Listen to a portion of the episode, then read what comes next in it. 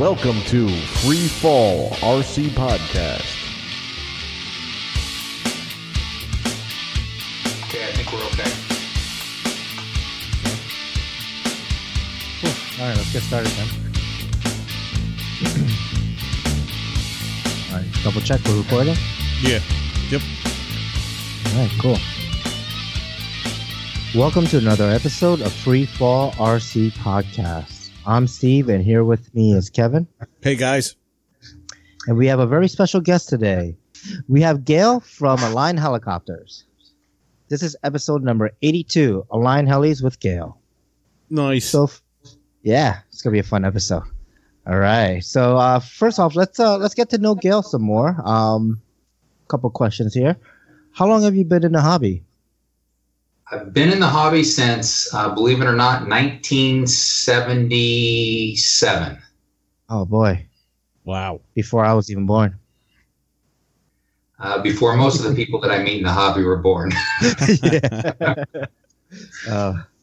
Nice. Do you only fly helicopters, or do you also fly planes and multi-rotors? I only fly helicopters now because of the time constraints, and I gave up planes, but I have flown inducted fan, jets, planes, and slow planes in the past. Nice. So what got you interested in the RC Heli portion? We'll stick with that first. In 1977, I saved up all my money and went down to LA and bought a nitro helicopter and put it together and got it off the ground and was able to hover and fly back and forth.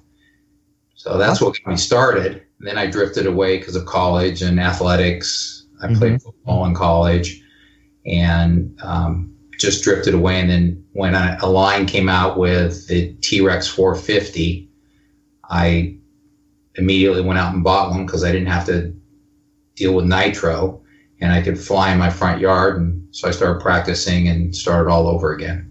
Nice. So what was that first model you had? You know what? I have no idea what the model was. I just know this. There was no gyro. And I tell people whenever they ask me what it's like, it was a big old nitro motor, which I had no idea of tuning, had a big ball muffler, and the directions were in Japanese. Oh, geez. And there was no fly bar. And there was a retaining collar, which you had to attach to the main shaft, and it called for you to use JB cut wired coat hangers. So you cut them to length, and then JB welded them into this collar and attached the collar, and that's the little collar arms that followed the arms from the blade grips to the swash around in a circle. And kept them in. Damn. Wow. Yeah, so you kind of laugh about it, but that's what it was. And I followed the directions, and with the help of my father-in-law, not at the time because I was in high school, but they lived down the street, and he had good motor skills, and I mean, did cars and boats. I mean, real cars and boats. So he helped me a little bit with it, and we got it up and was able to fly. And it is true, the bigger the helicopter, the easier it is to fly for a beginner. I'll bet by that description somebody will come up and say that they know what that is. Yeah, seriously. Awesome.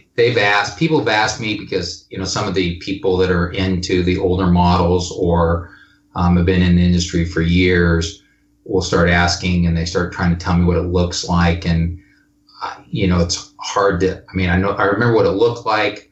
I remember seeing one in a hobby store probably back in 2000.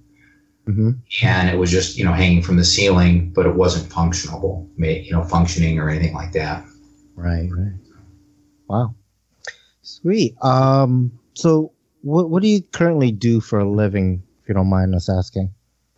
I predominantly work, majority of my time is put into Enterprise Hobby and Align, doing their marketing, their web development, not for Align itself, because Align takes care of their web, but I do everything for Enterprise Hobby, do all the videos. Awesome. So that's probably about, you know, majority of my living from that. I also have a couple other businesses. I do some computer work, back-end integration, and web monitoring as far as security purposes, and I take care of a couple network companies' networks from behind the scenes. Nice. And I also have a business that I acquired from my father-in-law who passed away, which they do printing of ID systems. They have ID systems for schools, so I take care of that. Wow. So I'm pretty busy. Yeah, sounds like it. Seriously. Awesome. So besides Align, are you sponsored? Sponsored in respect to helicopters? Yeah, in the hobby.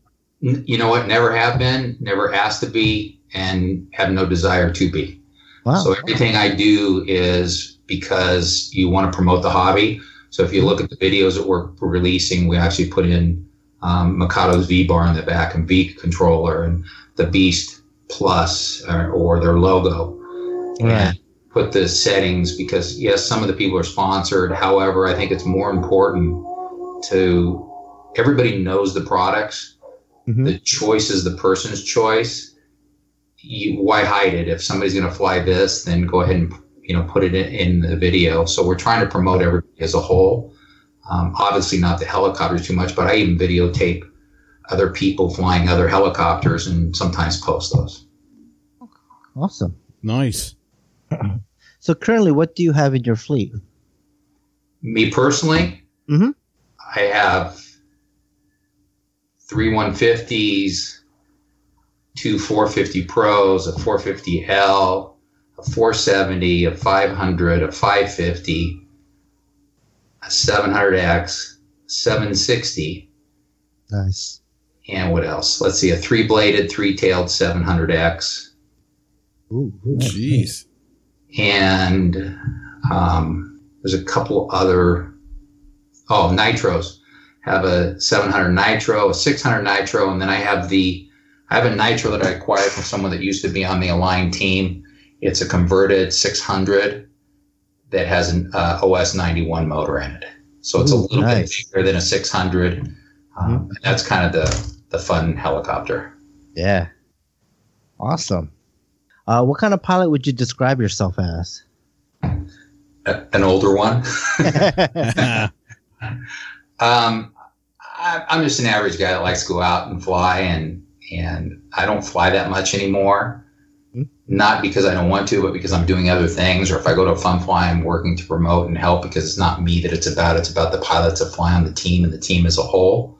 Right. So I can do maneuvers. I can do a rolling circle outside to the right. I can do the funnels, a few hurricanes, pyros both direction. But I'm not the guy that's going to go out and do smack because I can't. It just doesn't work for me. I've tried it. And I usually end up in the ground. So I just pluck along and fly and have fun and try to master, maneuver. Maybe not as best as somebody can do, but at least if I can get it around, get the maneuver to go 5 times, hey, I accomplished something. Right. And I can flip and roll and have fun like everybody else. And that's what it should be about. Yes. Yeah, and that's the beauty of the whole thing is to fly and have fun, man. Just have a good time. Yeah, you don't have to be the best, but as long as you're having fun, that's all that matters. Yeah, that is usually correct. Yeah. So just, for someone new in the hobby, what would be one thing you would tell them to do and one thing that you would tell them not to do? Kind of like some helping hand stuff, Probably what not to do is try to learn too quickly. It's really about orientation, and you have to spend the time developing your orientation from every direction. Yes. And when you accomplish that, you'll find that you crash less because generally people crash. So I think orientation and taking your time of learning that and not trying to jump into a pyro flip because you think that's 3D. I think there's a gentleman that flies Bert. If you watch his videos, his 3D videos, they're actually really good videos. They're inexpensive.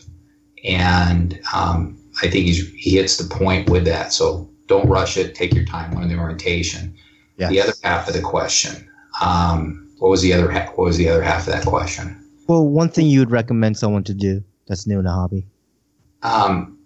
Probably do exactly what I didn't do, and that's because electric wasn't available, but try to buy a larger size helicopter. Mm-hmm. the 550, something that runs on 6-cell, because then you're a little bit more cost effective depending on the brand that you're buying. Yes. But if you pick up the 550X, it's more cost effective. It's not as expensive to repair as a 600, but it's still big, so you can see it, and the orientation is there, and it's easier for people to see, and the repair factor is less. You don't have to buy two batteries to obtain the same thing. So I'd say probably buy a bigger helicopter. Don't do what I did and try to learn on a 450, because it's a lot of work. Yeah, it's a great helicopter, or even smaller. Work, but that's probably the biggest thing, is try to get a bigger helicopter if you can. If you can't, use a larger size helicopter. And I guess there's a second part: spend the time on the simulator. Yes, that's key. Save you tons of money simming, at least to get used to the orientation, because that's where I know I crash all the time still with orientation.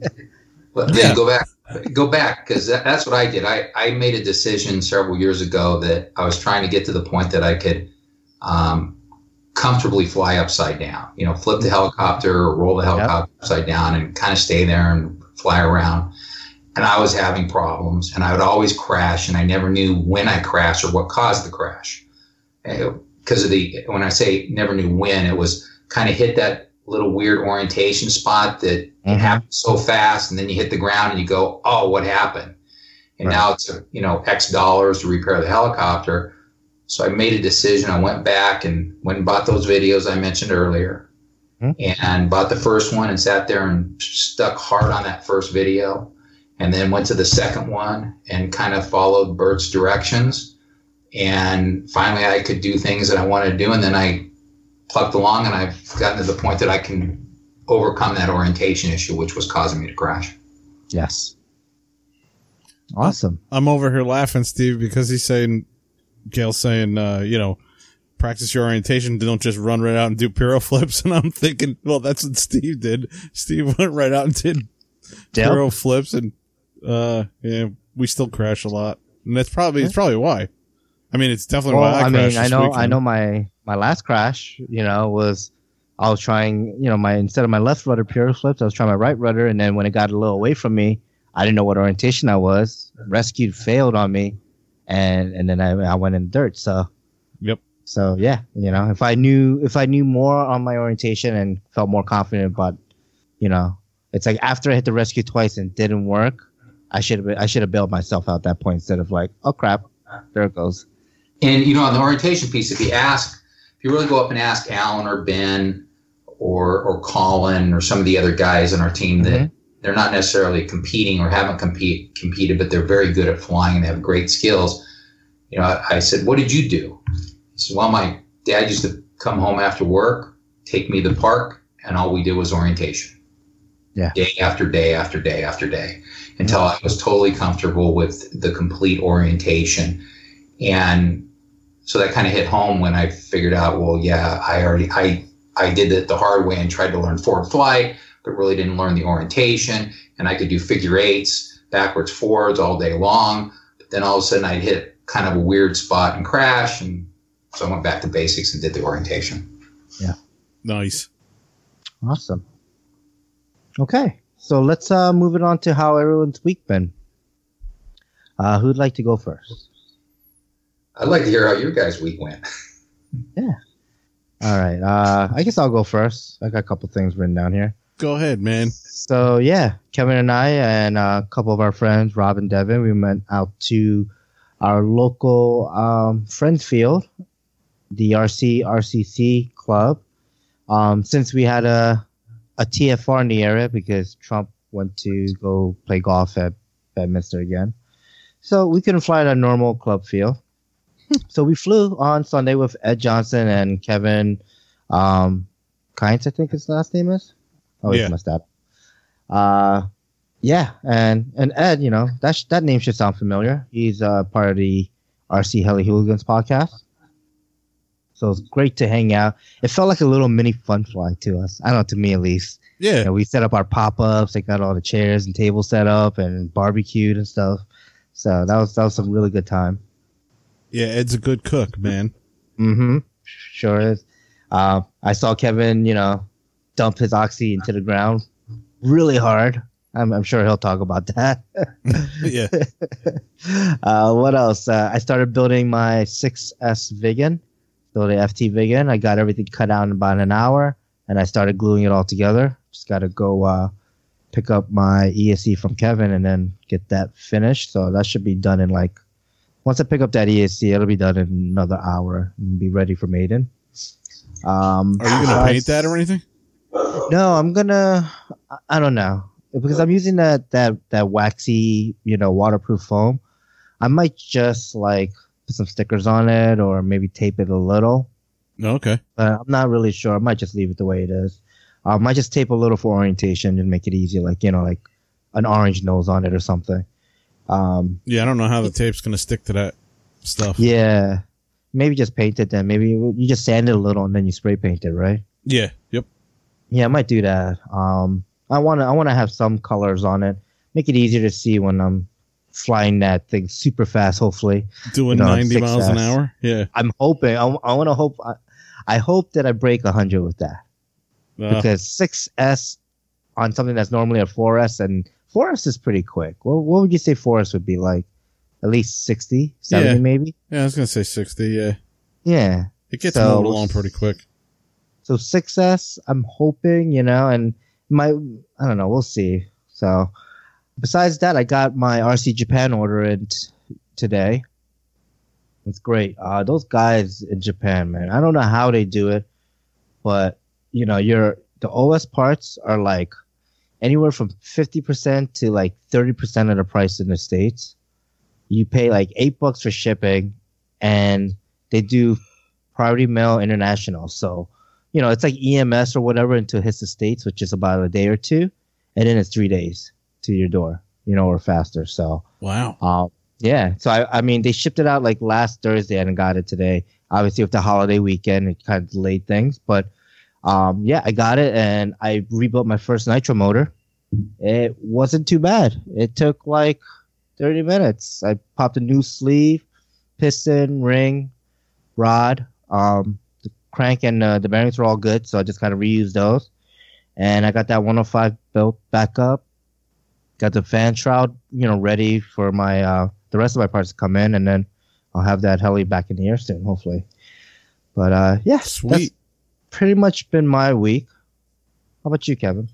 Yeah, man, we flew on what was that, Saturday? No, Sunday. Flew on Sunday with Mr. Johnson. And Kevin and Rob and his son, and that was cool, man. I had a good time. It's their strange kind of field where we're up on the hill. I mean, they're used to it. I really liked it. I thought the field was pretty cool. I thought it was nice. Yeah. Saw the infamous solar panels. Yeah. Yeah. And Ed took a couple of photos of me and you, and then me flying the scale heli around and. Yep. And one picture, it looked like it was heading towards the solar panels, and somebody made a comment on Facebook about that. It was pretty funny. Oh, did they? Yeah. But yeah, so I crashed my Oxy 3, the tri-blade Oxy Cube.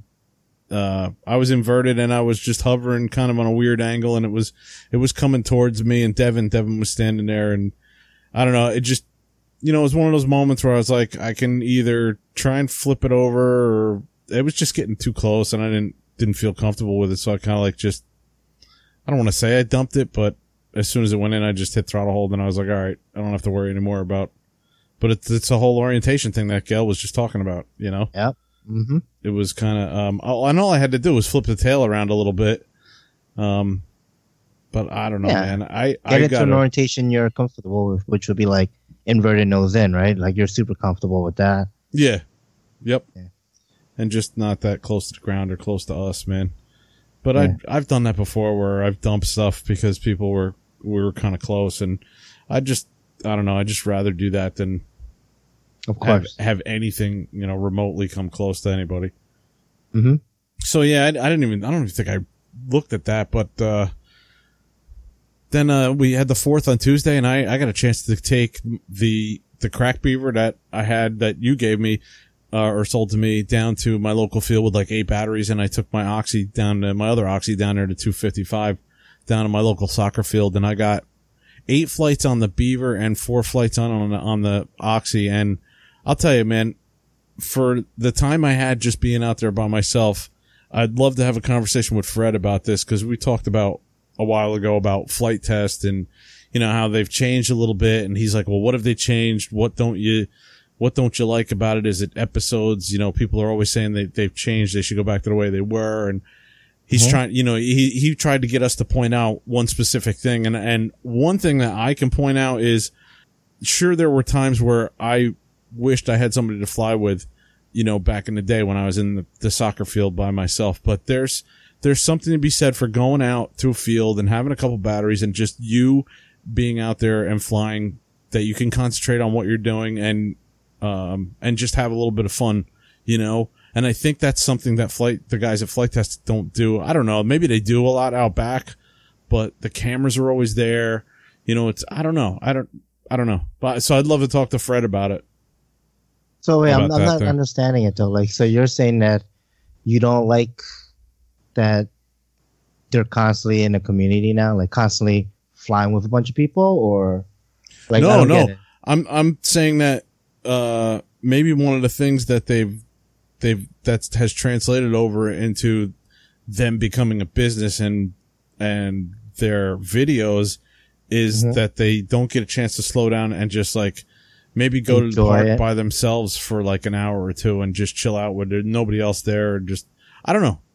Maybe that's, you know, cause like I enjoy flying with everybody, but then I did enjoy just chilling out and tooling around by myself, because I was able to like learn from a few things, like, oh, I didn't do that right, or you know what I mean. When you get guys together, everybody's like, oh, do this, do that, did you try this or whatever, you know, and it's like it was cool for me to just get like 4 flights in, and that's the other thing, you know, you can pound the flights out, and one thing I noticed on the side is I had the Twisted Hobbies Beaver. You had the Twisted Hobbies Beaver. I had the motor from Twisted Hobbies and the servos from Twisted Hobbies. And you, I don't know, did you get the servos from Twisted Hobbies, or those are just 5-gram servos? No, I got everything from them originally, but then at Flite Fest, I burnt out the motor.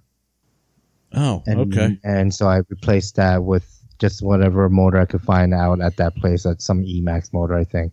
Because with my ESC and motor setup on the same exact model, I was getting 7 minutes on that. On this past weekend, or past week, Tuesday, when I was down at the field, I was only able to get 4 minutes out of that same model. And the only thing different is the servos, but you said you got them from them. And the receiver is different. You have an Orange RX, where I had a Spectrum, like, you know, long range receiver in there, 6-channel. So I wonder if the Orange RX is drawing a lot more power. I don't know if that's possible, but something's actually drawing a lot more power, because I'm getting almost half the time. Which is, I never used to get strange. 7 minutes life with that. Even, I mean, and you went 2S, right? You're on that 2S with a bigger problem. Yeah, I don't know. Yeah, not sure. Very strange. Very. But I had a good time, man. Both days out flying. Yeah. I got my Cub, my FT Cub, from Flite Test. Yep. And I started cutting that out a little bit.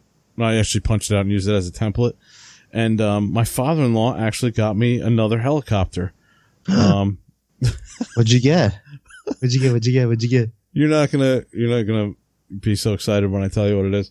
It's a 3-channel coax helicopter that has a bubble maker underneath it.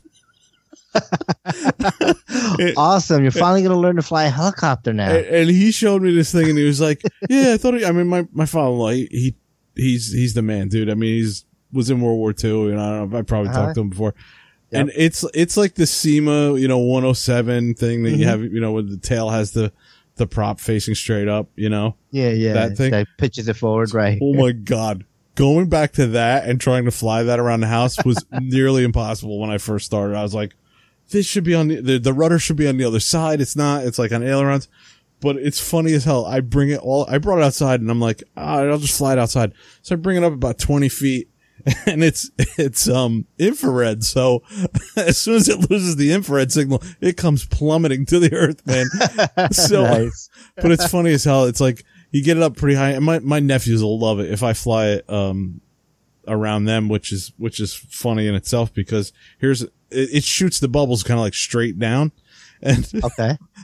Here's the stupid thing. Now, in order for anybody to enjoy it, like children, you're going to have to fly it over them and shoot the bubbles straight down. So I'm just flying this thing around, and I was laughing. I was like, oh, man, this just violates so many rules. You know? You're going to lose your AMA, man. Yeah. But my nephews will like it, so it'll be worth post it. Post a video. It'll be great. Yeah, I'll get my brother-in-law to shoot a video. But that was all I've been up to, man, and it's been a... that had me cracking up, man. Nice. How about you, Gail? Being in the hobby, let's hear about your week. Well, let's see. My week was always consists of pretty much the same thing, but we're getting ready for IRCHA. Yes. And all the helicopters. You know, we mentioned how many I have. It's a lot of them are used by actually all of them. If we go to an event, we try to bring different helicopters. So this last weekend or 2 weekends ago, we went to Heli Over Delaware. I brought smaller helicopters. Alan brought his big one. And then they just fly whatever we have in the fleet. So it's to be able to show people. Plus, people can fly the ones that I have. At any fun fly, we walk around sometimes and ask them if they like to fly the 500 or the 470. And at any fun fly, if I'm there, I'll have the helicopters, and they're welcome to try them and see, because that's what it's about. But I spent the week fixing what I needed to fix, getting some things ready for IRCHA, because I'm in the middle of the 760 build and the video. So that project is very there's a lot of time and effort. It takes me about a week just to edit the video and put all the extra stuff that I'm putting in now. So I worked on that. And worked on some marketing stuff and promoting some videos for the team pilots, and spent some time with my wife actually by the pool.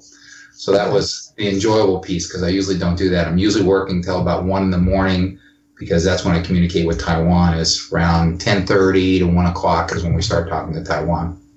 Oh wow! So it's really doing helis and fixing stuff and getting things ready for IRCHA. Nice. So when you ask somebody if they want to fly a model, do you guys buddy box them, I'm assuming, the whole time, or? No, not really. Just let them fly. I mean, usually that's pretty cool. Hey, can you hover? If they can hover and they're comfortable, most people say that they're not comfortable, and that's okay. Then but most people, you know that they can hover, and you've watched them fly, and they'll step back if they're not. And we haven't had any problems or any disasters. And we tell them, hey, look, if something goes wrong, it's not on you, it's on us. And you can tell, people are careful. It's not their stuff. You fly other people's things much more careful than you do your own. For sure, yeah. So it's worked out well for us. We usually do the 450 or the 470, the 500, because that's the two latest models. I've let them fly the 500. Not a lot of the people want to touch the 700. Just probably because they're scared of costs or whatever the factor is. But they're always welcome. I wish I knew. I would have tried. I would love to try the 700X. Because I think that's... If I'm looking for a new electric, I think that's going to be either that or the Protos. I'm looking at those two helis because, I don't know. Just I like that they're new in the way they're designed with the two-piece or the four-piece frame, the two halves. So there's a lot of pluses. I would have converted you right then and there because... Usually, if you're looking, right? So everybody has their choice of models. Some are because of friends' influences. Some are because they just like them cosmetically. Mm-hmm. But a helicopter is a helicopter. There aren't that many state-of-the-art designs. I mean, I know companies claim that. But if you really look at the history of Align, everything on the market Align's gone through prior to usually somebody coming out with it.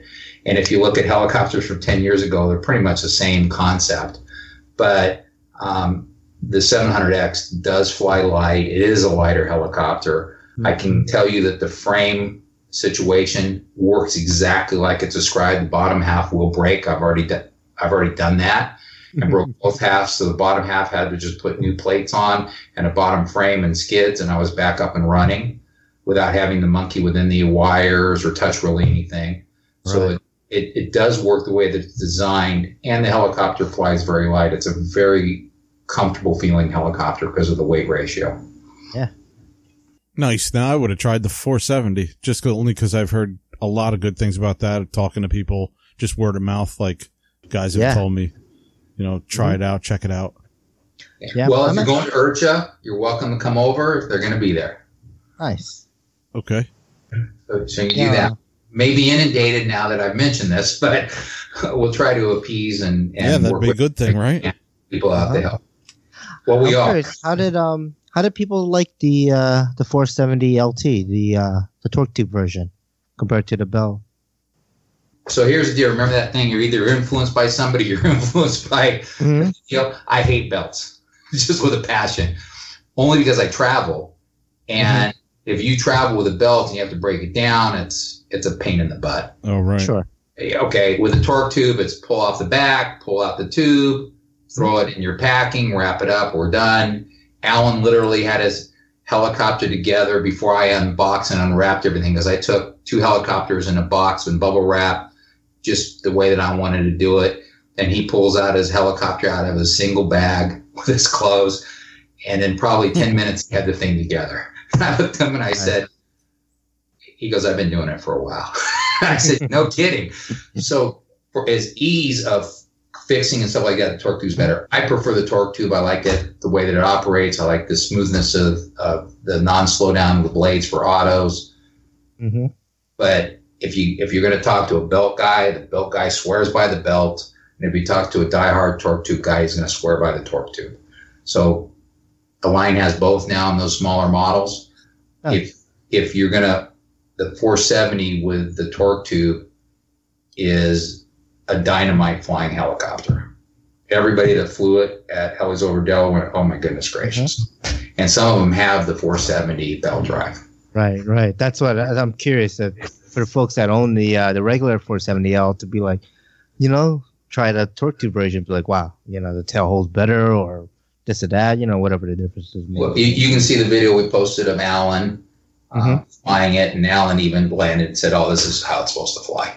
Nice. Not that the belt version is bad, so I don't want to take anything away from it. The belt version flies great. It's just that when you become used to the Align torque tube versions and now you go back to a belt, it's like it's not the sound, the feel that you're kind of used to. Right. They're both good flying helicopters. If you're a belt guy, buy the belt. If you're a torque tube guy, buy the torque. Okay. Do you have anything else you want to add to your week, or should we move on to the main topic? I think we could probably move on to the main topic, because I think we'll probably cover some of the things I ended up doing over the week in the main topic. All right. Sounds good. All right. So main topic, we're going to talk about Align Helicopters. Gail, you're the team manager for Align, so we'll talk a little bit about that too, and some of the marketing stuff that you do. So team manager, right? You're the team manager for the U.S. team Align, right? Everybody in North America. So North America, yes. Yeah, Colin Bell's in Canada. Mm-hmm. But anybody that's associated with the line or Enterprise Hobby in that we sponsor in any way, shape, or form from the United States or Canada, that's who I'm in charge of. Awesome. So how did you come to be the team manager? That's a funny story. It has to do with how I ended up with this job. Okay.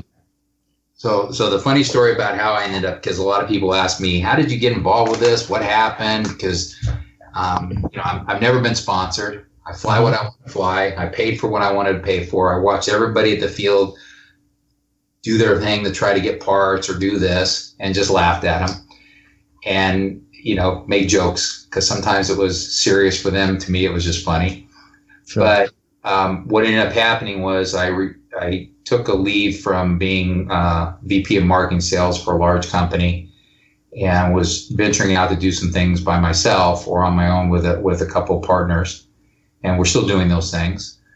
And a gentleman at the flying field, his name's Mickey, he flies for the team, said, why don't you go talk to this gentleman? His name's Jack, and you know, he's looking for someone to do tech support, and you know what you're doing, and maybe it'll turn out to be something else, and you never know. Mm-hmm. So can I give him your number? So I said, sure. And this was about June of last year. About 3 weeks went by, whatever the time frame was. I completely forgot about the whole thing. And a gentleman called me on a Saturday, and I answered the phone, didn't know who he was. He explained that it was Jack with Enterprise Hobby. And, you know, I said, okay, I'll come in and we'll talk. So I went in and talked, and he looked at me and said, "You're a little overqualified for this." And I said, "I am, but if you're going down the path, which I think you're going down," because at that time they were going to be the distributor for North America, I said, "I can help you. There's a lot of things that I see can be done," and we discussed that. And he said, "Okay, we'll come aboard and sit in the office and answer phone calls, a couple maybe a day, and you can do whatever you want," which fit into my schedule. So I could still do my computer work, right, and get paid to sit in an office and 2 phone calls a day. That ought to be fun.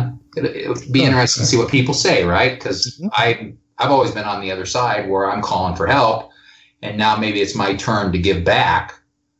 Because that's what this is. You learn by giving back and teaching people what you know, or at least what you're supposed to know. And that's how I think it is with the whole RC plane helicopter hobby. Mm-hmm. Right. And so I did that. And I started the day after July 4th. 2 weeks later, he went to Taiwan. And I get a text message through one of the apps we use from Taiwan asking me to, acknowledge that I won't disclose certain things. I said, sure. I end up with a couple manuals that I can't read. I do a lot of conversion from the language to English. And no, I can't. It's the English translation that they've done to English. So I did a few of those for them quickly, because the work ethic's a little bit different. And it's my work ethic. And Jack's, because he works multiple things too. But what was funny is then he texts me and he says, "Would you like to go to IRCHA?" And I said, wrote back and said, "Well, I always wanted to go. Yes, I'd love to go." Okay. Nice. And then about 5 minutes go by and another message comes through and it says, "And I'll pay you this and I'll do this for you and that." And I went, "Oh, you got to be kidding me. I'm going to go to IRCHA. I'm going to get paid. And this is going to be fun. Great, no problem, right? And I'll get to fly. That'll be great. I'll get to fly some flights at IRCHA, and I've always wanted to do this." Yeah. So that's what we decided, and came back from Taiwan from meeting with a wine, and we're packing up for IRCHA, and he had the dates kind of wrong, but I didn't want to say anything. And when I say wrong, we arrived a day late. We're actually 2 days late because we flew in on Thursday, so we showed up for Friday and Saturday, when we should have been there for Wednesday, Thursday, Friday. And we took all of our stuff and everything, but I'm sitting in the office and it's 2 days before we're going to get on the plane. And he says, "I think I'll introduce you as team manager." And I went, "Huh?" I just went, "Okay, well, whatever that means." Yeah. And we ended up at IRCHA, and, people came up to me that were on the team that he had told and said, "Hey, congratulations. Nice to meet you." We went through the whole uncomfortable thing with Alan and Colin and Ben and some of the other people, because nobody knew who I was, because I don't exist, right? I don't have any videos of me flying, and I'm not trying. I was never sponsored, so trying to figure out, can I fly? Can I even hover? Right. And everybody could be my kid, so we just went through that uncomfortable thing of what's going on, what's changing, how are we doing things, and it's not. They were all great, just to say the least. They were all cordial and everything else, so it was kind of fun. And then it materialized into basically running the whole North America team and taking care of that. Wow. And a few other things, which is the marketing and the ads and videos and things of that nature. So it's kind of a joke is how it started, as a fluke. Mm-hmm. And my kids finally have to say to me, "Hey, you actually get paid for this helicopter thing. I have to take back what I've said, that it's just a waste of money." Right. Yeah. So, it's kind of come full circle, and that's how it all started. So what turned into just be a couple hours, actually 2 phone calls. I literally get 1 or 2 phone calls. And I spend the time walking the people through all their troubles and setting helicopters up over the phone, which is a challenge, and being as patient as I can be, to now it's a full-time position with a lot of different avenues that meet a lot of the things that I've done in the past that I have the ability to do. So it's a lot of fun. When you talk about you do marketing for Enterprise, now is Enterprise and Align, are they like same company, sister company, or are they just kind of Like, what's the relationship between those to just kind of clarify? It's just the same as assurance. People associate Align going out of business. If you hear those rumors, some people posted it. Some of the hobby shops said Align's going out of business because they always felt that assurance was Align. And assurance, that was a U.S. distributor, right? Yeah, that was Andy. And we actually have, so Andy did very well, let's put it that way. Mm-hmm. And I don't know what the decision or why he decided, but if it was me guessing, he did very, very well financially. And I think it just was time for him to take his money and leave. And so they worked out a deal. He and Jack discussed things, and Andy introduced Jack to Align. And so Align, it's a business relationship. There's no ownership relationship to my knowledge, but it is a business relationship. And it's kind of, some of us work for both companies. Okay. But the actual business decisions that Jack makes or we make for Enterprise Hobby, sometimes are actually run through Align. So it's a very good working relationship with the goal of promoting the helicopters. So you do marketing for Enterprise. How's that? Like that, you do a lot of videos. Do you do a lot of promotional stuff?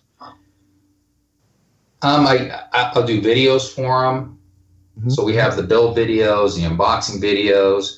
I did a couple videos in Taiwan, and we translated them and with subtitles to English and Taiwanese, the Chinese. It's not really. There's two different dialects of Chinese. So they converted it. So I have subtitles. I have a couple of those videos out there.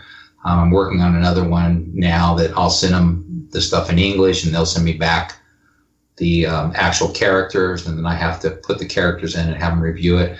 So my computer actually works both ways now. I can type in English and I can type in Chinese. Wow. Not that I can read it. I just cut and paste. But if you don't have the right language on there, the characters won't come up. Right. Right. So we're doing those videos, and then it's really promoting the team, promoting the hobby, because they're very big on promoting the hobby as a whole and working with other companies. And there's really no animosity towards anybody. So I like that part of it. Then we do ads. So we'll sometimes get the base artwork from Align, and then we'll modify it a little bit. For instance, our whole deal is to promote everybody that works with us. So the AMA magazine ad that comes out in August has a list of dealers in it where you can buy our products. And it's limited on space, so we didn't get everybody in there. But our goal is to continue to change that or put new companies in or try to add more, because it's really about how you help everybody promote. Because if everybody walks away a winner, then the consumer walks away a winner. So we do that hard copy. We did the Las Vegas Fun Fly. That was something that Align wanted to do, wanted to bring back the Las Vegas Fun Fly. I didn't see it as an Align Fun Fly event, because that's kind of how that Fun Fly was labeled. And I was fortunate enough to show up in Texas at a Fun Fly and meet Brian and Gordon from Mikado, and I pitched it to them. Mm-hmm. And they basically looked at me like I was a nut. And then we worked together to do that with A Main Hobbies. And we're going to do the same thing this year, but more people are going to be involved. Mm-hmm. And the real deal with it was this. It was, look, the event's paid for. Okay? Mm-hmm. So don't go broke. Give what you can give. Right. If it's a T-shirt, give a T-shirt. Sure, yeah. And several of the companies, Tim from Cyclone Blade stepped up and showed up with stuff like you just can't imagine. I just never would imagine him doing what he did. That's from the heart, from him promoting the hobby. The guys at Mikado did exactly the same thing. A Main Hobbies, Hobby Wing came through, Castle came through. I'm missing probably 5 or 6 companies. Go back, look at the list, and people just really contributed to give back to the hobby. But some people didn't. and it didn't even want to participate. So it's really, that's a marketing piece for us as far as just trying to give back to everybody. So that's another piece. I mean, that's 2 months worth of planning, work every day, going to the event. So we do that. Mm-hmm. What else do we? What do I do? I do all the web for Enterprise Hobby. There's some things that people don't even see that go on in the background that we do for back-end analytics and promotion for different things that we do. So it's a real full-time job. I'll tell you, as a guy that's just been to a couple of these events this year, you start to take notice of who's there and what they're, not that the giveaways are everything, but just who's donating what, you know? Like you see, when you start to see the same manufacturers donating stuff, you know, you start to take notice that, wow, you know, well, like you said, there are guys that do, you know, do bring stuff to the events, and you do take notice of that.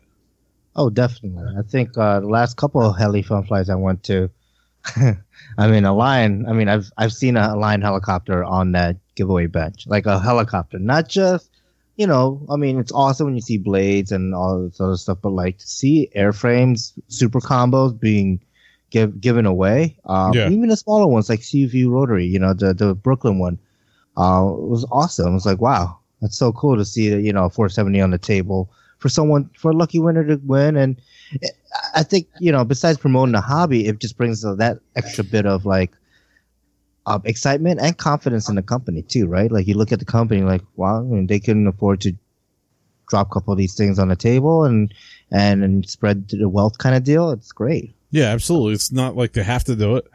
You know, it's just something that is done. Like I said, I take notice. I'm sure I'm not the only one. Sure. Yeah, no, definitely. And to be fair to everybody, the other companies, right? So because I've been to different fun flies in different parts of the countries, I think every single person out there or every single company that you could start listing off that's actually a manufacturer, I've seen them all contribute. Yeah. And it would be impossible for just Enterprise Hobby Online to contribute to every fun fly at the extent that we do for some. Mm-hmm. So we work out our budget at the beginning of the year and we pick the ones that we go to and we try to budget for what we can give away without going broke. And we try to do that. I think those other companies are probably doing the same thing, but maybe their budget isn't quite as big, or maybe they're focused on a different area of the country, so other people don't see that as much in their area. So the big thing that I really just kind of say is that I know that Bert has given at many fun flies, and I've seen some of the stuff that they've done, which is great, and so is Synergy. So is HeliDirect, so is A Main Hobbies, you know, us, even Protos. Alex is a great guy, and I've seen they're all contributing. If I miss somebody on that list, it's just because it doesn't come to my head right now. But I think every single company that's pretty much a player, is contributing in some way or doing something positive or going to events. Well, Gail, you said Mikado. That's what popped into my head, and that's one of the things that I said. Oh, you know, I have seen them give away radio combos, you know, at events and VTX blades, tons of it. Yep.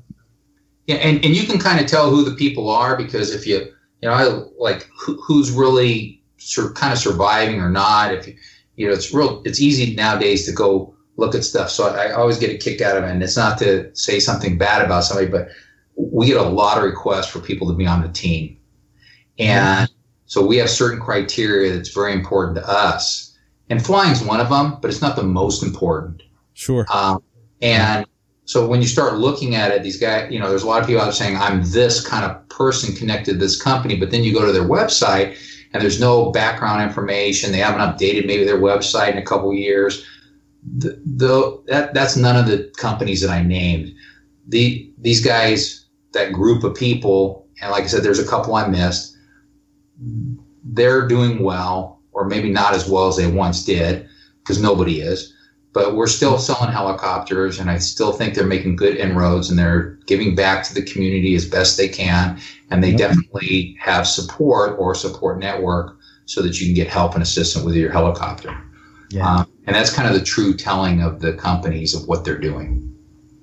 Yeah, no, for sure. So managing RC heli pilots, how does that, I don't know, you got to have some stories. How's that? Well, I could tell you some, but some of them I can't. Okay. I've been asked about a few things, and I can't talk about that. But sure.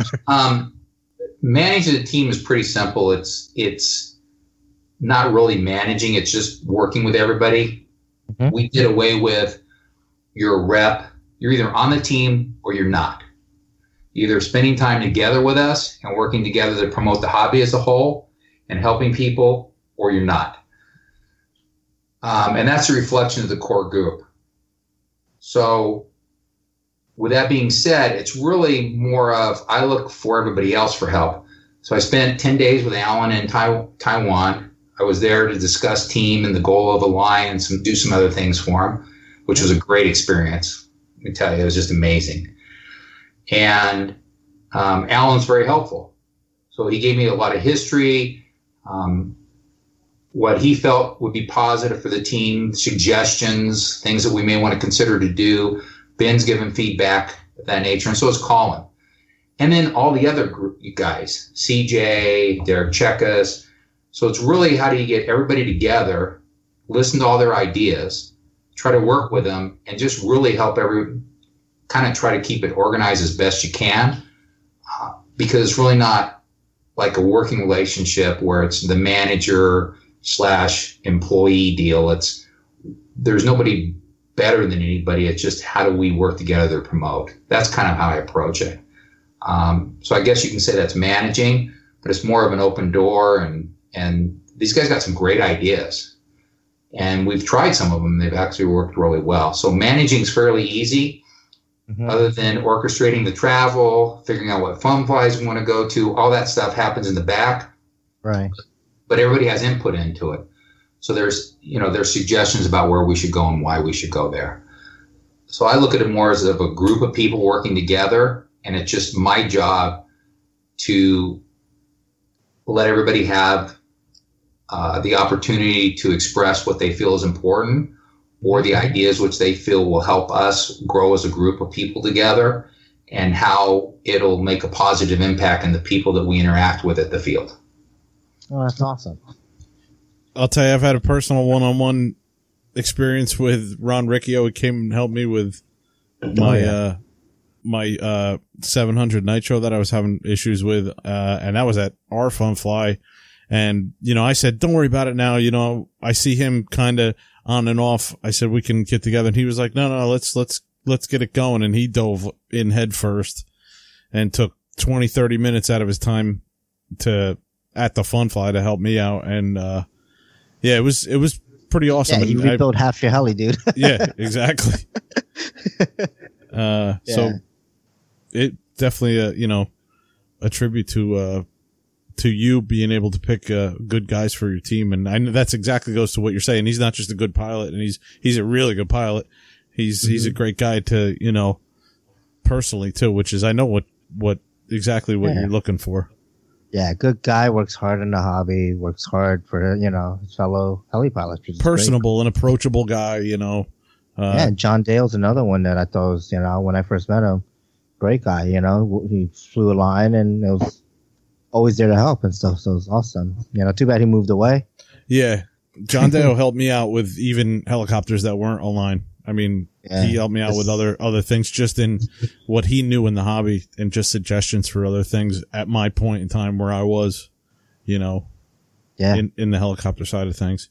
Mm-hmm. And the other key is, I remind them all the time, and when we discuss it, is because you got to listen to everybody's stories. So we all have stories, and it doesn't matter whether you're a helicopter, plane guy or not.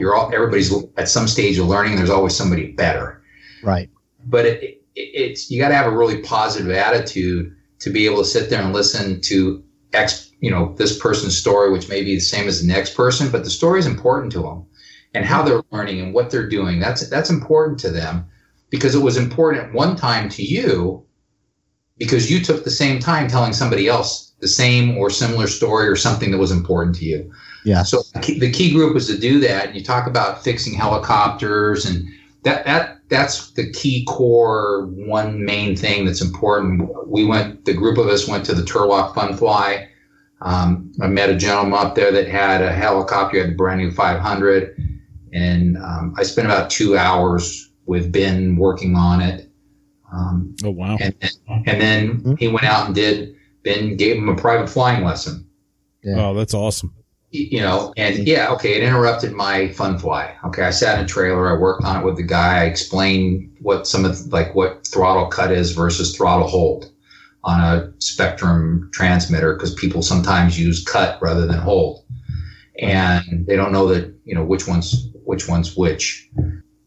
But it's more important to do that, and that's the real joy and the fun versus maybe doing the other things and flying, because that's the piece of the give back piece that I think is important, that everybody, no matter what level you were at, reach out and help the guy next to you because mm-hmm. somebody helped you.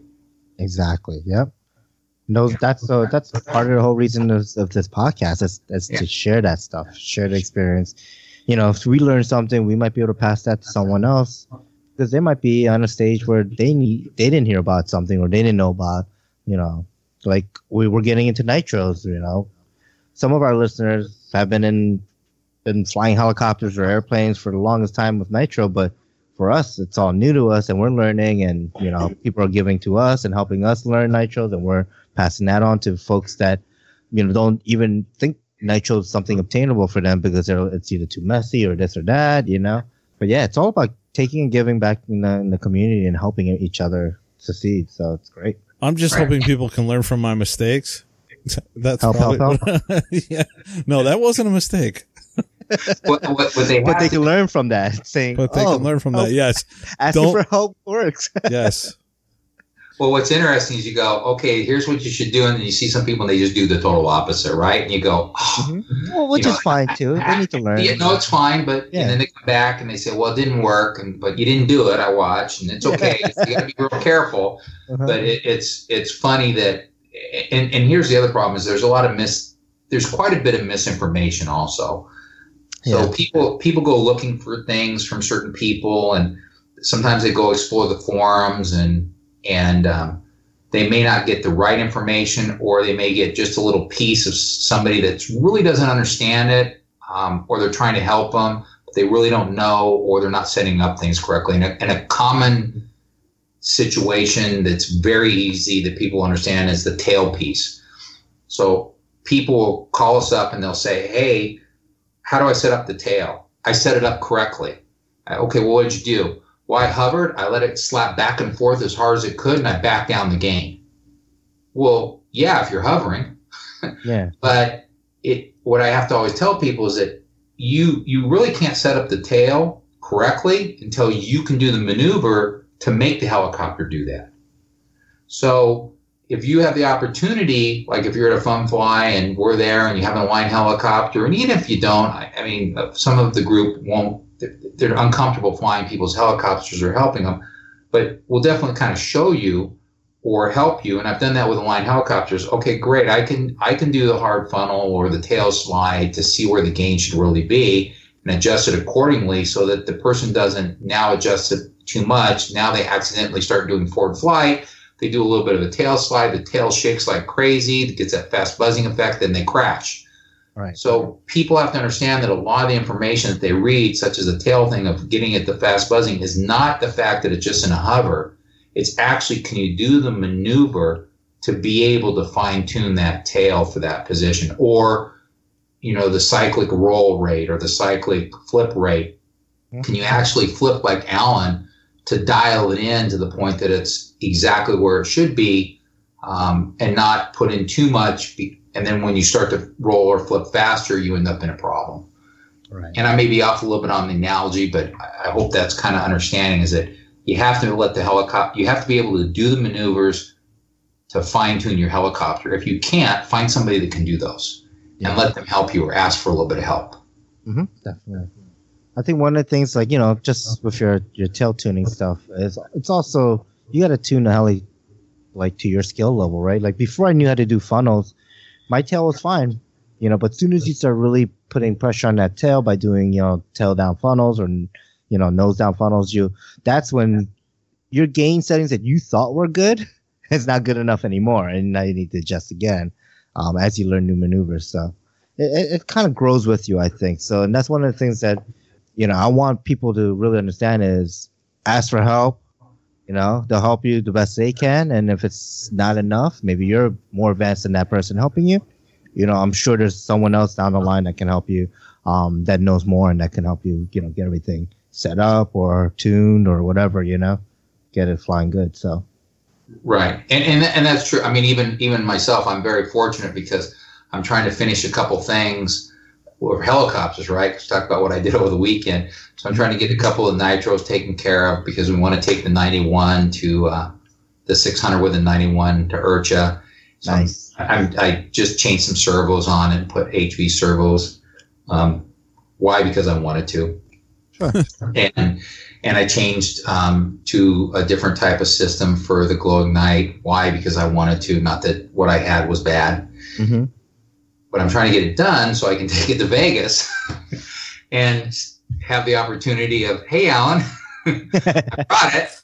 Hey, Alan's here, Ben. Little, you know, because right. He puts it up, and it's funny because history or actually knowledge or years you've been doing is a difference. And I remember going to a fun fly in Vegas, and it was several years ago, and Alan's standing there, and he's got the radio in his hand, and he's flying the guy's nitro. And he takes it off the ground and does two or three little simple things. I mean, it couldn't have been more than 15 seconds. And he looks at the guy and he goes, your ring's going bad. I'm like, really? Wow. And he walks out and he touches two, you know, turns a knob. I don't know which one he turned. Does a couple maneuvers, bam, bam, bam. Sets it down, does it again, boom, boom, boom. The thing sounds great. A year later, I saw the gentleman. I said, what was wrong with your helicopter? He says, oh, the ring was going bad. I had to change the rings. So the expertise, especially with the nitro, if you're going to get into nitro, mm-hmm. you know, you can learn on your own, but you can also tune yourself into your motor seizing or something like that. So go down to the field, find somebody. It doesn't matter whether they're flying a Goblin with a nitro motor or Synergy with a nitro motor and a line. The nitro is a nitro motor in the tuning. Find mm-hmm. someone to kind of go through it, help you tune it a little bit. And then until you get that ear for where where you're comfortable, and you can kind of hear the differences, and then you know what's going on. Yeah, when you can hear it transition from the high to the mid, and it's going lean, and you're like, ooh, better land that and turn that mid up a little because you're gonna blow your engine up. So let's back to the team stuff here. How do you go about picking new team members? I know you mentioned that, you know, you get a lot of requests. A lot of people want to join the team, and you know, like, how do you go around, like, okay, is this person a good fit or not? It's almost a group effort with the group itself. So there's a couple things we get a lot of requests from people asking flies. So we receive a copy of their videos or a YouTube link, or sometimes if they're younger, it's a parent sending in videos. Mm. And it's the flying piece is one part of it. The other part of it is looking at the history or looking, you know, doing a little bit of investigation if they're in the area.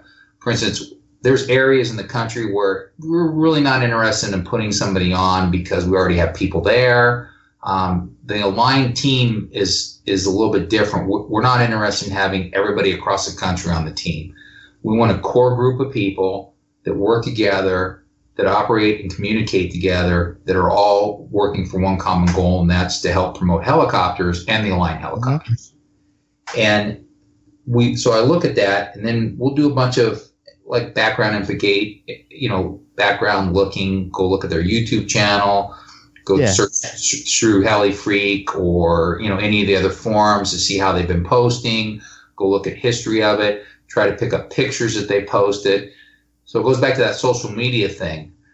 And if I see, and I'll be quite honest with you, I can see the person because I flew out of the field with these people where A person, all he did was change from A company to B company to C company. Then he had this in his warehouse, and he had this one. Then he changed to that. Then he changed to this. And some of the guys badmouth stuff, saying this was bad, now this is good. But it was good when you were flying it. Yeah. So you got to be real careful, because really, if you're buying some expensive stuff, everybody's product at some point, if you look across the globe, has a failure. It's like that with anything.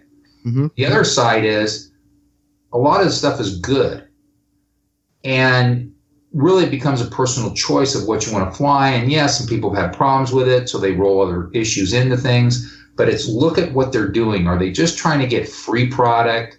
Are they just trying to promote themselves as this great pilot and it's about them, or is it about the hobby as a whole?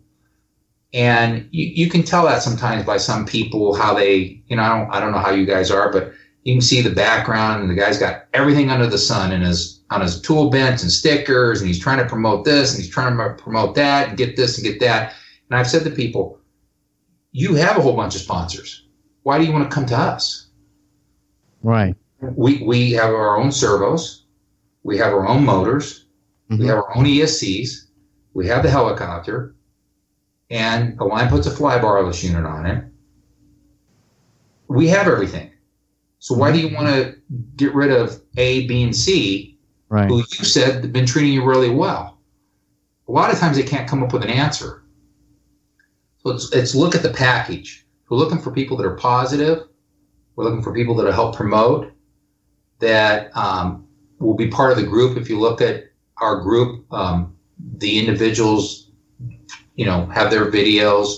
We end up showing up place. If you were at Heli Over Delaware, Ron was there. He was great. Derek Chekas, myself, Alan, and we're there to have fun as a group, but also interact with everybody else. So it's important that flying is a piece. Sure. Yep. Okay. But the more important piece is, why do you want to give up all that other stuff that you've been doing? And are you really serious about promoting? And what is your history of, did you switch from A to B? And some people have done that. I watch them go from this servo company to that servo company, and they just trash the previous company. So you're going to do that to us. We're not interested. Right. Sure. And you shouldn't be anyways. If you have a bad experience with a product, you just got lucky. You kidding me? I've been flying for years stuff. I've had servos break. It's not the servo company's fault most of the time, or pick a product, pick it. So when you look at the team manager or team, not manager, but picking people on the team, we are very selective of what we do. We're looking for certain people in certain areas. And we got a couple additions that it looks like we'll probably add this year, the latter part of this year. Awesome. But we've been working with those people for, 3-4 months. And a couple of them, the two that I'm thinking of are very good pilots. They're very entertaining to watch. I believe you guys know a couple of them, but it has to work for everybody. So we discuss everything. It's like getting together as a family powwow and saying, hey, this is what we expect. This is where we're at.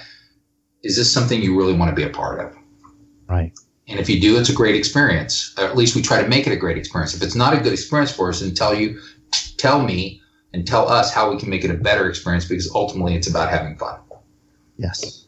We did a show early on about a sponsorship. And I think it was Chris Robert who we had on, and a lot of things that you said now I can relate back to that show where we talked about guys that, with this, brand servo this time, and then, 2 months or with that, or what can they do for me type of thing and type of attitude. Yeah. People are looking for the discount more than they're looking for the brand, or more than representing, as an ambassador for the brand. Mm-hmm. Yeah.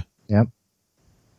Yeah. And that's what it's about with Align. And that's what it's about with us is we're selective. The other part of it is we're going to spend, if you look at really what we're doing, which I believe is unique to most of the other companies, because we are actively promoting all of our guys that fly on the team, and we're doing the videos, we're doing stuff. I know how much money we spent on editing software and different things to be able to enhance or add maybe better videos or put better videos out. Because after a while, I think, in my opinion, you just get kind of tired of, oh, here's a video of so-and-so flying, and there's no extra time put into the video itself.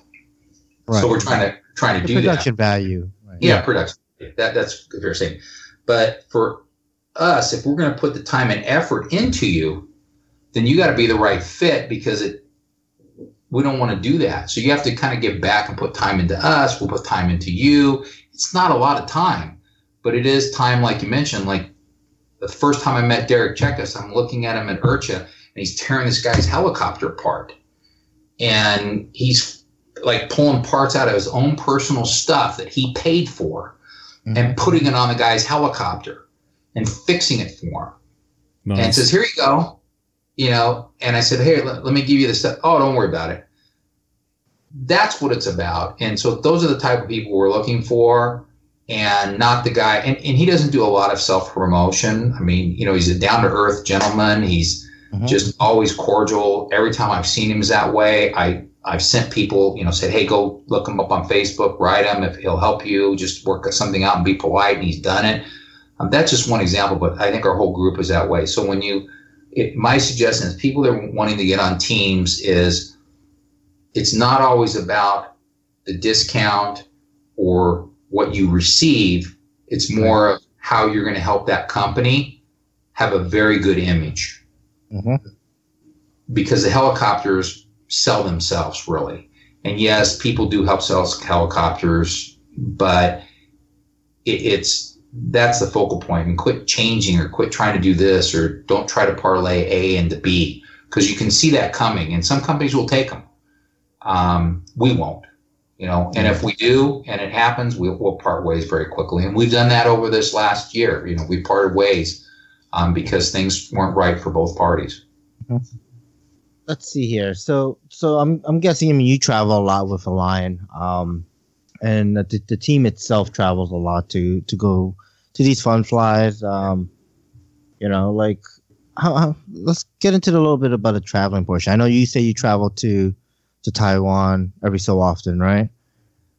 I did. I was fortunate enough to spend 10 days in Taiwan in March. Wow. And then I'm going back in September. Nice. The Align Fun Fly is in September. And it's, I mean, that in itself is just a phenomenal event. And you're in a town, and the town revolves around that company. Right. Even though it's the town's kind of just go, and I can't read the signs that are written in Chinese. So I don't know when you leave X to go to A like you do here, but you know, imagine being in a Midwest town where the major employer or the largest company is Align. And then you go to this fun fly, and they shut down the town, and it's all about this event. The generosity and what they do is just phenomenal. So I get to go back for that. Nice. And I may go, you know, a couple times a year, sometimes three. Alan has gone, you know, 3-4 times a year because he'll test the helicopters, and so does Ben, and so does Colin. But as far as traveling, probably I did 8 weeks on the road. I came home for basically, if I was lucky, Monday, Tuesday, Wednesday, to leave on Thursday again. And we went from fun fly to fun fly to fun fly to fun fly, whether it was flying or driving. I did personally.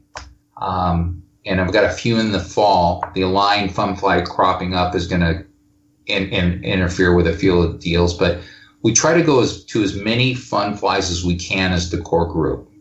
And when I say the core group, we try to help the other pilots, because you have guys that are paid by Align, so they're receiving a check, and then you have people that aren't receiving a check, but they're receiving other compensation from Align, you know, indirectly. Sure. So the group's the group, and the people want to see Ben, Colin, and Alan fly, so we try to send those three to as many events as we can. We didn't do very well this year with Alan. But we're going to do better next year with him. Everybody thought he retired, and he's no longer with the line, but he's alive, as you heard earlier.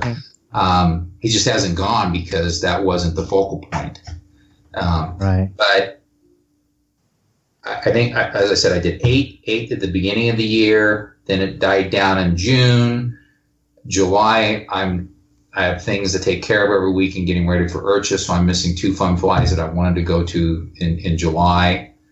And then we'll start up and hit IRCHA and another one in August, maybe one in September. And then we have October, November, and December. So it's a lot. Wow. Jeez. It's a lot more than I ever thought of, that I ever dreamed that I would be doing. And they're fun.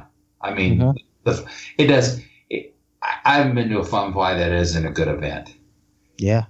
And I haven't been to one where, if you truly have the opportunity to actually do all the work on a fun fly, you will certainly respect the effort and time that somebody puts into the one that you go to. Oh, definitely. Absolutely. And, you know, and we hit the Las Vegas Fun Fly, and it about killed me. And we put a lot of time and effort into it with the advertising and everything that we do. And we're launching it again this year at IRCHA with the whole deal. And we're also advertising a few other fun flies that I've worked out throughout the country to help people with. The Helis, so a couple of them. But the deal is that you go and you see how hard that person works to try to host a great event. I would encourage you, and we do this, our group will generally always eat the lunch at the field. That helps the club. Mm-hmm. They usually have a dinner. We'll usually have the dinner because that helps the club. And that's how they get back. We always pay for our tickets like everybody else does because that helps the club. Yep. And we're just that organization that wants to go to the fun flies, enjoy the hospitality which they extend to us, which has always been phenomenal, and pay our way and help support them, because ultimately that helps support the local hobby, helps support the club, you know, allows them to buy certain things for their field. Nobody's getting rich off the fun flies. No. And it helps the community in whole too. That's outside of just the RC Heli or just the RC community in general, right? Like you think about HOD and, you know, we had the local Boy Scouts, you know, doing all the food and the cooking and the heli, the pilot's dinner and stuff like that, which helps them out too. So, you know, and it also brings in that type of like outsiders that don't know much about the RC community into our world and see, you know, and hear these beasts of machines, you know, get thrown around like crazy and all the crashes and stuff. And, you know, it's just the overall enjoyment of the hobby that we enjoy kind of bleeds out to the community. So traveling is a joy. It's not when you do 8 in a row. Yeah. And we do it on a budget. So, you know, you ask how many do we do? We're also doing on a budget. So our deal with our team is there's a limited amount of funds. You can't go first class all the time. The heli business isn't the way it is, but my motto is try to get there and try to get as many in the group as possible to the event. So even like IRCHA this year, some of the people are paying for their way to get there. Of course, Align pays for Alan and a couple, Alan, Ben, and Colin, and they pay for me indirectly, and they also pay for I name those, but worked out a deal where we're driving. So we're staying at the field. We're staying at the field. It's a 30-hour drive. And I did the math, and it takes a little bit of time to get there, but we'll have fun going. So Ben, myself, Dennis Everett, who's on our website as a team dad, is taking his trailer. He actually went out and bought a new trailer, which is a little larger and has more beds. He says, it'll be better for the fun flies. So I'm not sure if he really bought it for the fun flies or he bought it to appease his wife. But I do a lot of traveling. He's a great guy. And then we have a gentleman named Barry Madison, which he's the president of the Soaring Club. He's not on the team, but he's gone to a bunch of fun flights with us. The 4 of us, they're coming down with all the helicopters from Vegas. So they'll bring all of Alan's helicopters and Ben's. And we're packing up in this trailer, and we're taking a 30-hour venture across the country to get there. But what it allows us to do by doing that is it allows us to take more stuff, and it allowed for us to help a few other people, not necessarily get to the event, but help them offset some of their costs.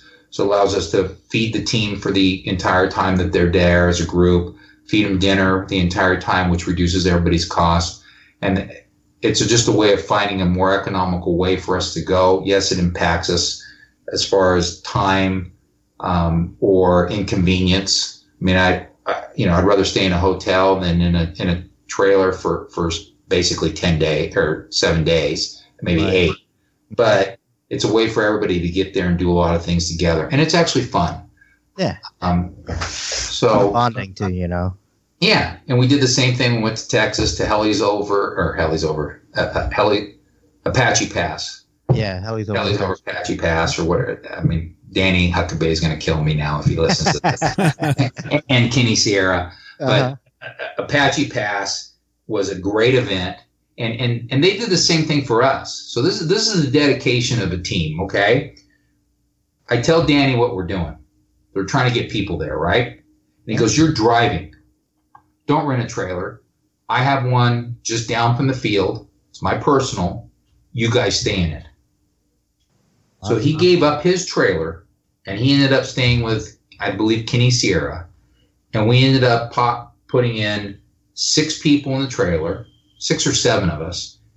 We only slept there, so it's no big deal. And then they had public showers across the street in the park, which were just immaculate. I mean, the place was just the greatest place you've ever been in your life. If you ever have a chance to go to that fun fly, just to see the land.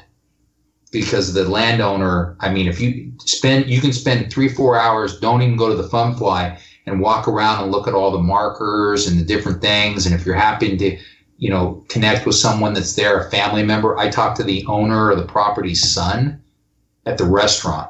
The guy was the nicest guy in the world, you know, and they own all his acreage. As far north, south, east, west, you can see they own it. And wow. The place was just absolutely gorgeous. And then you got the fun fly. Wow. Right? But you're talking about a guy that gave up his personal trailer so we could all make it work. And we were able to bring more people and have a larger group. And that's the dedication of what a real team member is. It's almost as if we're all kind of family.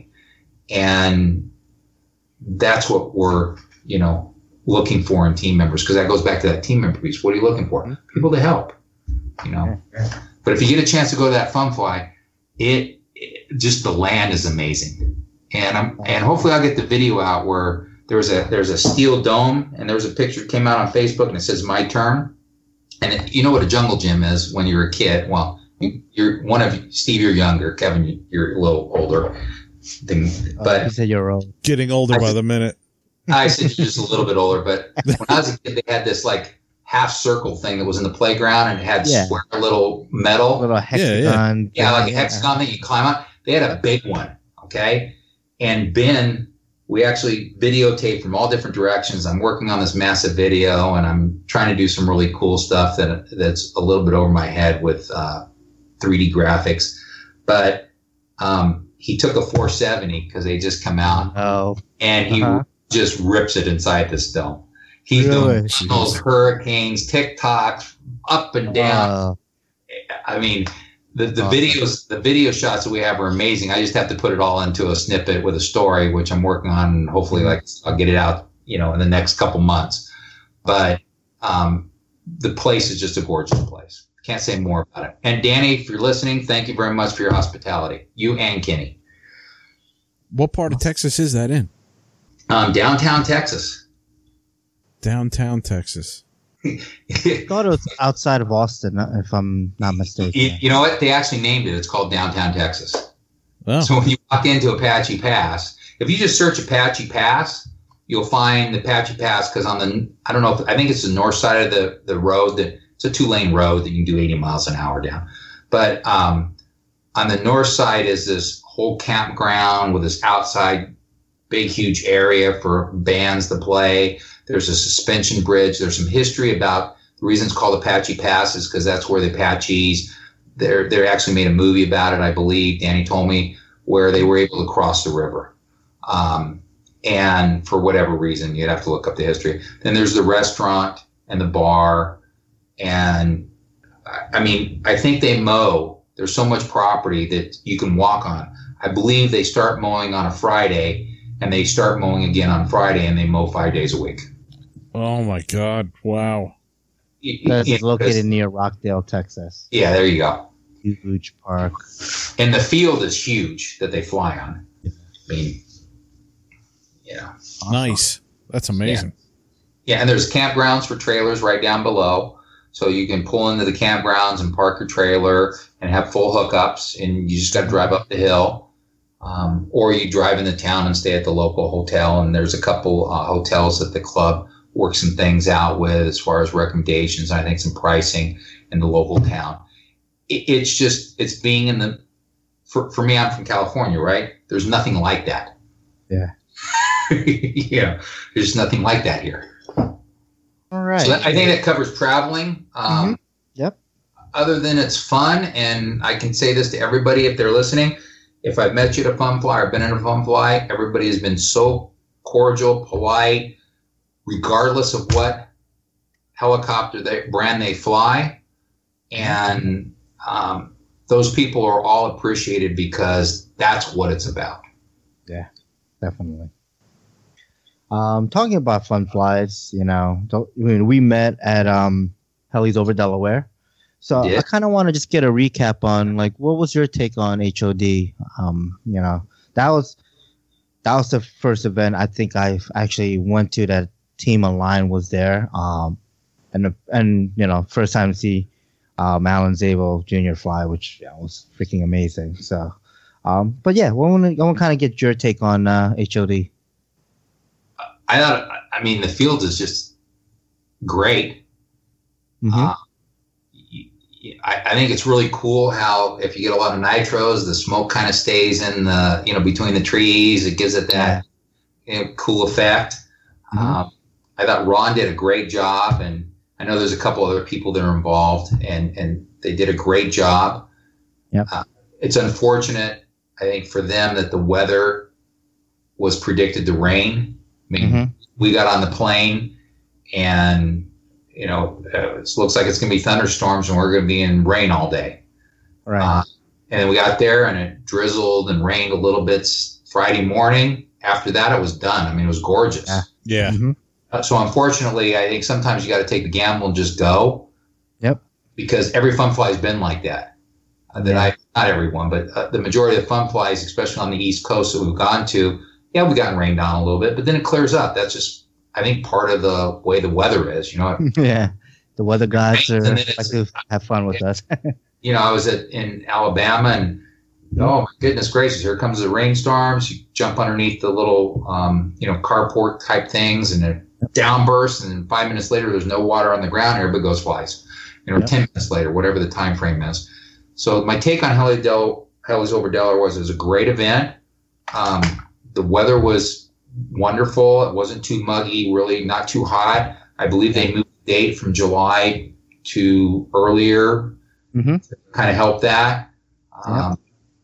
The food was, I don't know how you go wrong not eating the dinner. It was $15. Mm-hmm. Let's see, you go back for seconds. Yeah. But you get a piece of chicken. Mm-hmm.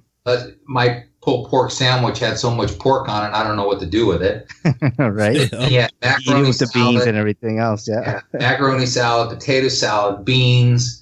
Yeah. Watermelon, cookies. Mm-hmm. Yeah, the Boy Scouts did a great job with that. Yeah, so. And lunch was, the hamburgers were outstanding. And they didn't use cheap meat. They didn't, go down and get the cheapest thing possible. Sure. The hamburgers were great. Bacon cheeseburger on Saturday and a cheeseburger on Friday. It was great. The ladies were really cool. The whole Boy Scout group was nice. See what it was other neat. I like the bomb in the ground. Yeah, that's really cool. I put that in the videos. There's a picture of that, a couple of videos, because it's just a cool thing. Yeah. And the people were nice. Yep. Yeah.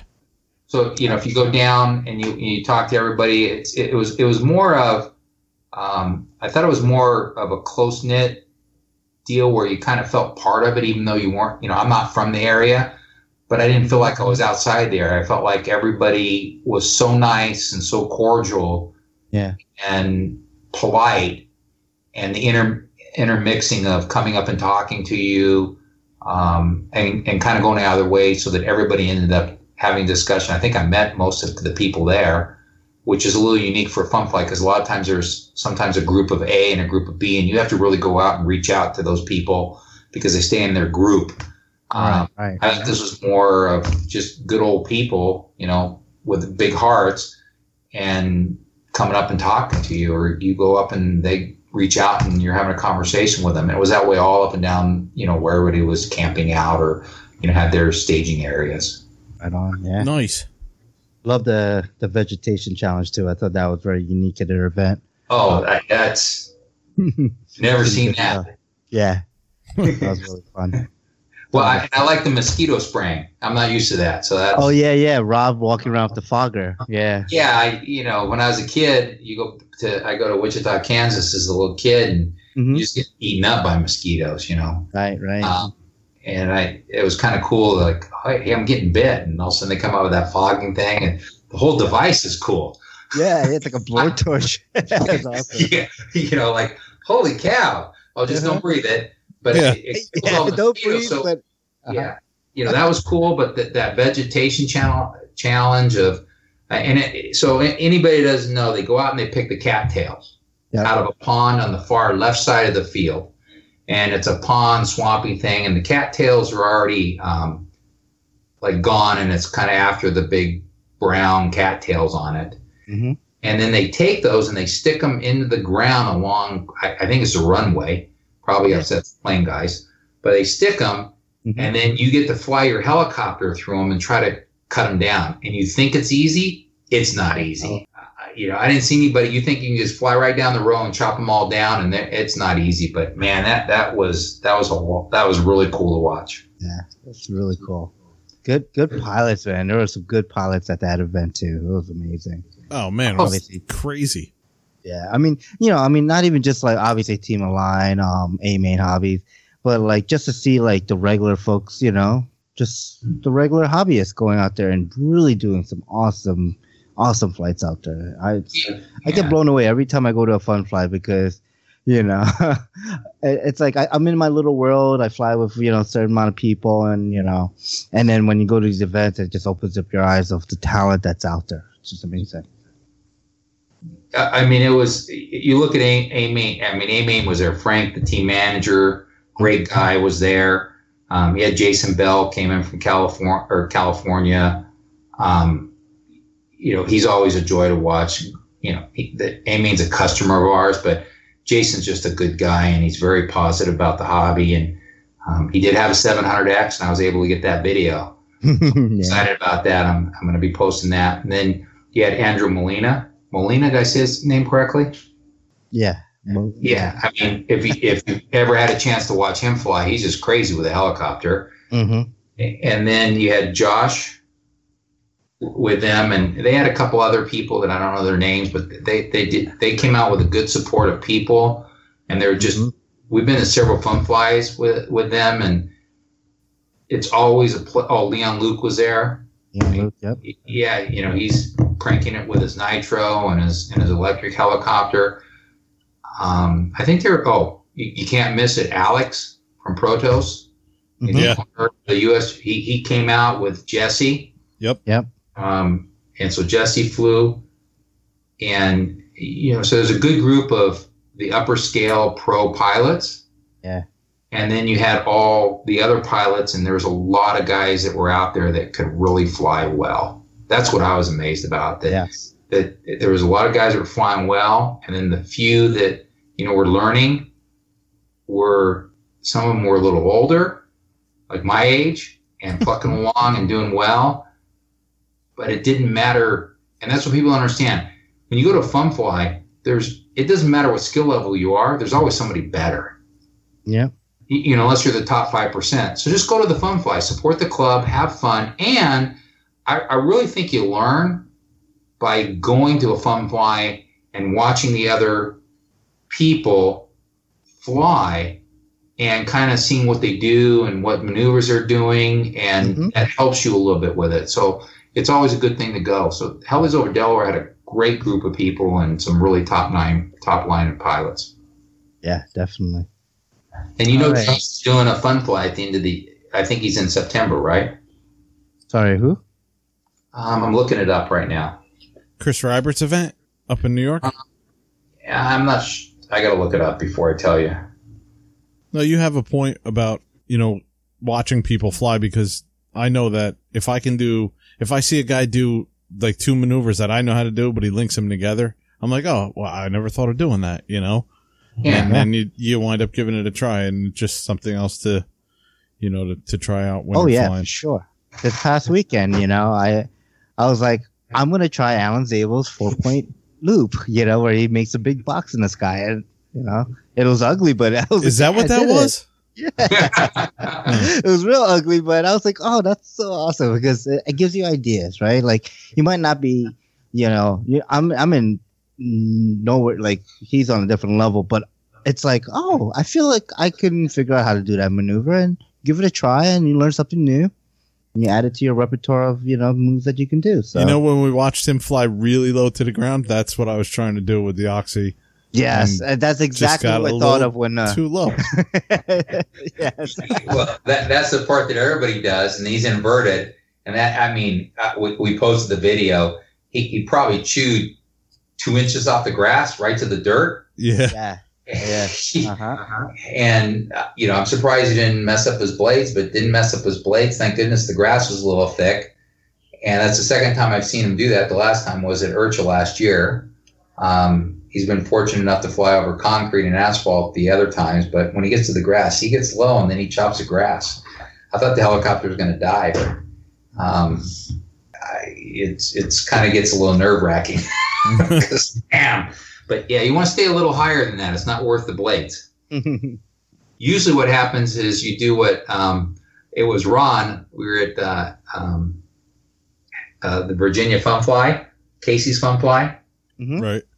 And Derek Chekas is talking to Ron, and it's funny because he's going, okay, bring it in, invert it, bring it in, a little lower, a little lower, a little lower. Oh, not that low. Oh, too low. And his helicopter actually hits the ground, inverted, and bounces right side up as if it's ready to take off. And literally he lost the ball link from his blade grips, and it did ding the tail, the boom. Mm-hmm. But realistically, you know, you could have flown with the tail. So it almost looked like it was okay. So it's not a good idea to go that low to the ground. It's not worth repairing your helicopter. But I was going to tell you that Josh is Joshua. He's doing the Heli Phenom in September. Phenom, yep. He's trying to revive that. And I think he's got it slated for September 7th through the 10th, which that should be a good fun fly out in your area. Okay. Plug for him. I'm sure A Main's going to support it because he's on the A Main team, and I would guess that other people are. We don't know if we can go yet, just due to the fact that we're going to be in Taiwan, and usually Align sends us out a little bit early for that. Oh, I got to bring up something about Taiwan because, you know, because we're talking about fun flies and everything else, but people don't realize how big actually Align is. It's a massive facility. It is truly amazing. And what the part that they don't realize about R&D, because some people have smaller companies, or it's maybe a 1 or 2 man shop, right? When you have a conference room and it's, I don't know, 14 or 15 easily chairs running down, it's massive. They got a helicopter in there, and they're talking about the paint scheme color, and there's 10 guys in the room, you know, with ladies, 10 men and women, trying to figure it out. And you have an engineering department with R&D where there's probably 12, 13, 14 people. And they're watching every part, and they're looking at stuff, and they're trying things. And then Alan goes out and he flies the helicopter, and he'll tell them, hey, it doesn't have enough of this, or it doesn't do this. And they don't run, but they'll go back and they'll rewind a new motor to the specs that they've agreed that they're going to do, or they'll change some ESC programming. And you have a gentleman flying a helicopter, and it's not one person out there making a decision. You have 5 or 6 people, and somebody's checking this, somebody's checking that. Everybody has a job. I don't really know what they're talking about because you just sit back and watch, but they're definitely putting the time and effort in the R&D, and the place is massive. It's, I think it's 5 or 6 stories above ground and a story below. Wow. Yeah, there's I don't know how many employees, but they have living quarters because they have Taiwan. The way that it works is, you know, they do have workers that come from the outside the country to do certain jobs like we do here, but they're actually bringing them in on work visas, and they have facility for some of those people to stay at. So they live there and then work in the factory. So it's not this little company. It's a very large company with a lot of time and effort into what they try to develop. And nothing, you know that people put a lot of time and effort into it when they've dissected every other helicopter. And they're not being disrespectful, but they're discussing, like, here's the weakness here, here's the weakness there, because that's what big companies do. Yeah. They're buying the other company's product at retail or wherever they're getting it from, and then they tear it apart, and they find out the weaknesses or what they shouldn't do or what they do, not to copy it, but to make their product better. Oh, to learn from it. And how to learn, right? So it's a major company that does well, and a lot of times it's not just shift and try to redo something. And the amount of product that we sell, we can't keep helicopters in stock right now. So we're selling a lot of product, and probably a lot more than a lot of companies. But it's also because of the dedication the line puts on it, into it, and they're not going out of business. It's just a product line for them, but they put a lot of time and effort into it. You know, and they you know, I brought them back some stuff and showed them some things, and a simple deal was, and this works for anything. If somebody has a problem out there with the product, or they think that they should improve it, and they go post on the forums or they do this, it doesn't really help a lot. Sometimes it's better for people to, hey, make us aware of it, and we'll definitely document it. We'll go and do videos, and we'll present it correctly to Align, because if it is something that can help the product, they're all for it. And as simple as this, they just released the new neck straps for the radios. So I took them one of their neck straps, right? Because I've always wanted an Align neck strap. Because I've always flown a line, and I've had everybody else's. I've had a Goblin. I've flown Synergy. It's nothing against their helicopters. I just always have flown a line helicopters, and a helicopter's a helicopter, and I have fun. But I took it to him, and I said, look, see, this is where I hold the radio. Here's where your neck strap goes to. Yeah. Make something longer. In America, everybody here is short. You've been making them for all these guys, Alan, Colin, Ben. They're all shorter than I am. You need to make them for us tall guys. So now they release the neck strap, and they work. So make a big and tall version. Well, now it's a version that will work for everybody. So they're certainly open to ideas and suggestions, and I commend anybody that takes the time and picks up the phone and contacts us. Let us know what's going on. We'll work with anybody. Do things to help the product become better. Because a lot of times when they start posting stuff, it doesn't post out correctly, or maybe they're providing misinformation, or it's not really correct or right. But Align's not a little company, is my point, and it is a big operation, and there's a lot of time and effort put into it. Nice. Yeah. And people don't realize that. And I'll tell you, we could talk a whole deal on the trip, because I'm the first person that Align sent over there that eats the food. Really?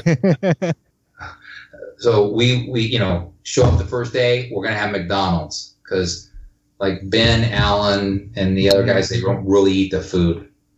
And I said, "You're kidding me! I flew to Taiwan. I'm gonna eat McDonald's? You've got to be nuts!" But we worked it out. So I had box lunch like the workers did every day for lunch, and then we went to the night market, and I had all the things that nobody here probably would eat. I mean, it's just like, it's like Chinese food, but like real Chinese food, not your number one Chinese takeout. It's like real Chinese food. Well, it's Thai, isn't it? No, it's Taiwanese. So it's not really Chinese, because it's different. Like it's a different cultural thing. But what's like, we had they have duck tongue. So I said to him, I says, I'll have that. What's that? They go, duck tongue. So I just want to know the guy that had the job to take the tongue out of the duck. Mm. Okay. And it's kind of smoked, and you eat the, you know, there's meat on the tongue, but there's a bone in the tongue. So it's not like lengua, which is the beef tongue here, that doesn't really have the bone, but it's good. And then they have duck head, and they're kind of smoked, and then they fry them, and you eat everything in the duck head, so the brains and everything, but it doesn't have the tongue because that part comes separately.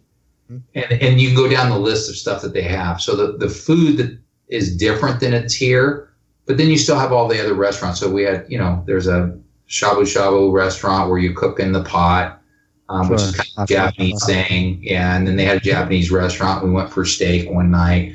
But to go on the night market is just a trip, because it's like going to a little carnival. They got all the games that you can play to win stuffed animals. Alan won a stuffed animal because he was able to shoot a BB, like a pellet gun, and kill 10 balloons, because that's one of his hobbies is he shoots guns. And he's walked up and went bam, bam, bam, bam, bam, bam, shot all 10. And nice. You know. And then they have stinky tofu. Mm-hmm. Oh, yeah. How is that? It's stinky. Don't touch it. Very stinky, huh? I heard. Yeah, have you ever had it or no? No, my friend's Taiwanese, so he tells me about it. He says, yeah, it basically, like, if you're not used to the smell, it kind of makes you want to puke. But once you actually put it in your mouth, it's not too bad. That's probably a good description. You can definitely, if you're downwind, you can smell it for probably 2 miles. Right. Okay. But it's tofu rotten. Yeah, you know, fermented. It's like fermented, yeah. Uh-huh. I mean, if you eat sushi, which I do, you have natto, which is fermented soybeans. Yep. So it's tofu fermented in some way or aged, however they do it, and then they fry it and they have a little dipping sauce. And I was just told don't touch it, but personally, I think it's good. I eat anything, so anybody's food, as long as you show up and you'll eat it, I'll eat it. And it's just a cultural experience to go there and eat the actual food they have. That's so much different than it is here. Although some of the food is similar if you're able to go into communities which are heavily influenced by the culture, you're able to obtain food that's similar to that culture. Okay. You know, so, but it's an experience to go to any country, but Taiwan's a beautiful place and it was a lot of fun. So do you speak much of their language? Like, do you understand and speak any of their language? Zero. Not like, I mean, but you know how to say like hello and stuff, right? Or I actually learned how to say special number 3 for the local restaurant here because they have 3 specials. Uh-huh. So I took it upon myself to be able to walk into a place that English is not the primary language. Okay. Uh-huh. It's about a block from where I work, and it's box lunch. And that's how I got on the box lunch at Taiwan, because I said, hey, you know, at home to my contact there, her name's Lena, I said, can you bring me lunch? And she says, oh, I can't. And I said, why? She goes, because I bring it from home. And I went, oh, man, I'll pay. She goes, I just want, you know, at home, and I'm like making a shape of a box. And she goes, you want box lunch? I said, yeah, box lunch. I order special number 3 all the time. And I told her the name. She kind of laughed. And I said, I just want whatever they have. So the only thing and I forgot how to say it, actually, now that you call me on it. But there's a couple words, like when you say hi, you know, you're supposed to say a certain thing, but really zero. However, the owners of Align speak English. If you speak slowly, they understand English a lot better than, you know, very well, I think, or at least enough to communicate. And there's plenty of people there that speak English. I've never been anywhere outside the United States where you couldn't get by with English. And Google Translate works great. Yeah, I use that. You know, you talk to it. As long as you have data, you're okay. Mm-hmm. But I didn't have a problem. So, no, I don't speak the language. I think one of the first things I would learn is where is the McDonald's? Only everything's delivered. Some of the stuff you're describing, I don't know. I tend to feel the same way you. Like, I love learning about culture, and I have no problem. Like, I have some Spanish friends and, you know, Dominican friends, and they'll be like, hey, you got to try this. You know, you'll never try this because you're a gringo. And I'll be like, no, I'll try it, you know, whatever. But some of that duck stuff and brains, and I don't know about that. And I eat hot food. So you talk about, I eat hot food. It doesn't, you know, spicy food. The spice doesn't bother me for whatever stupid reason. Right. went into a noodle place, and the guy runs over in English and says, "Oh, you know, very hot, very hot."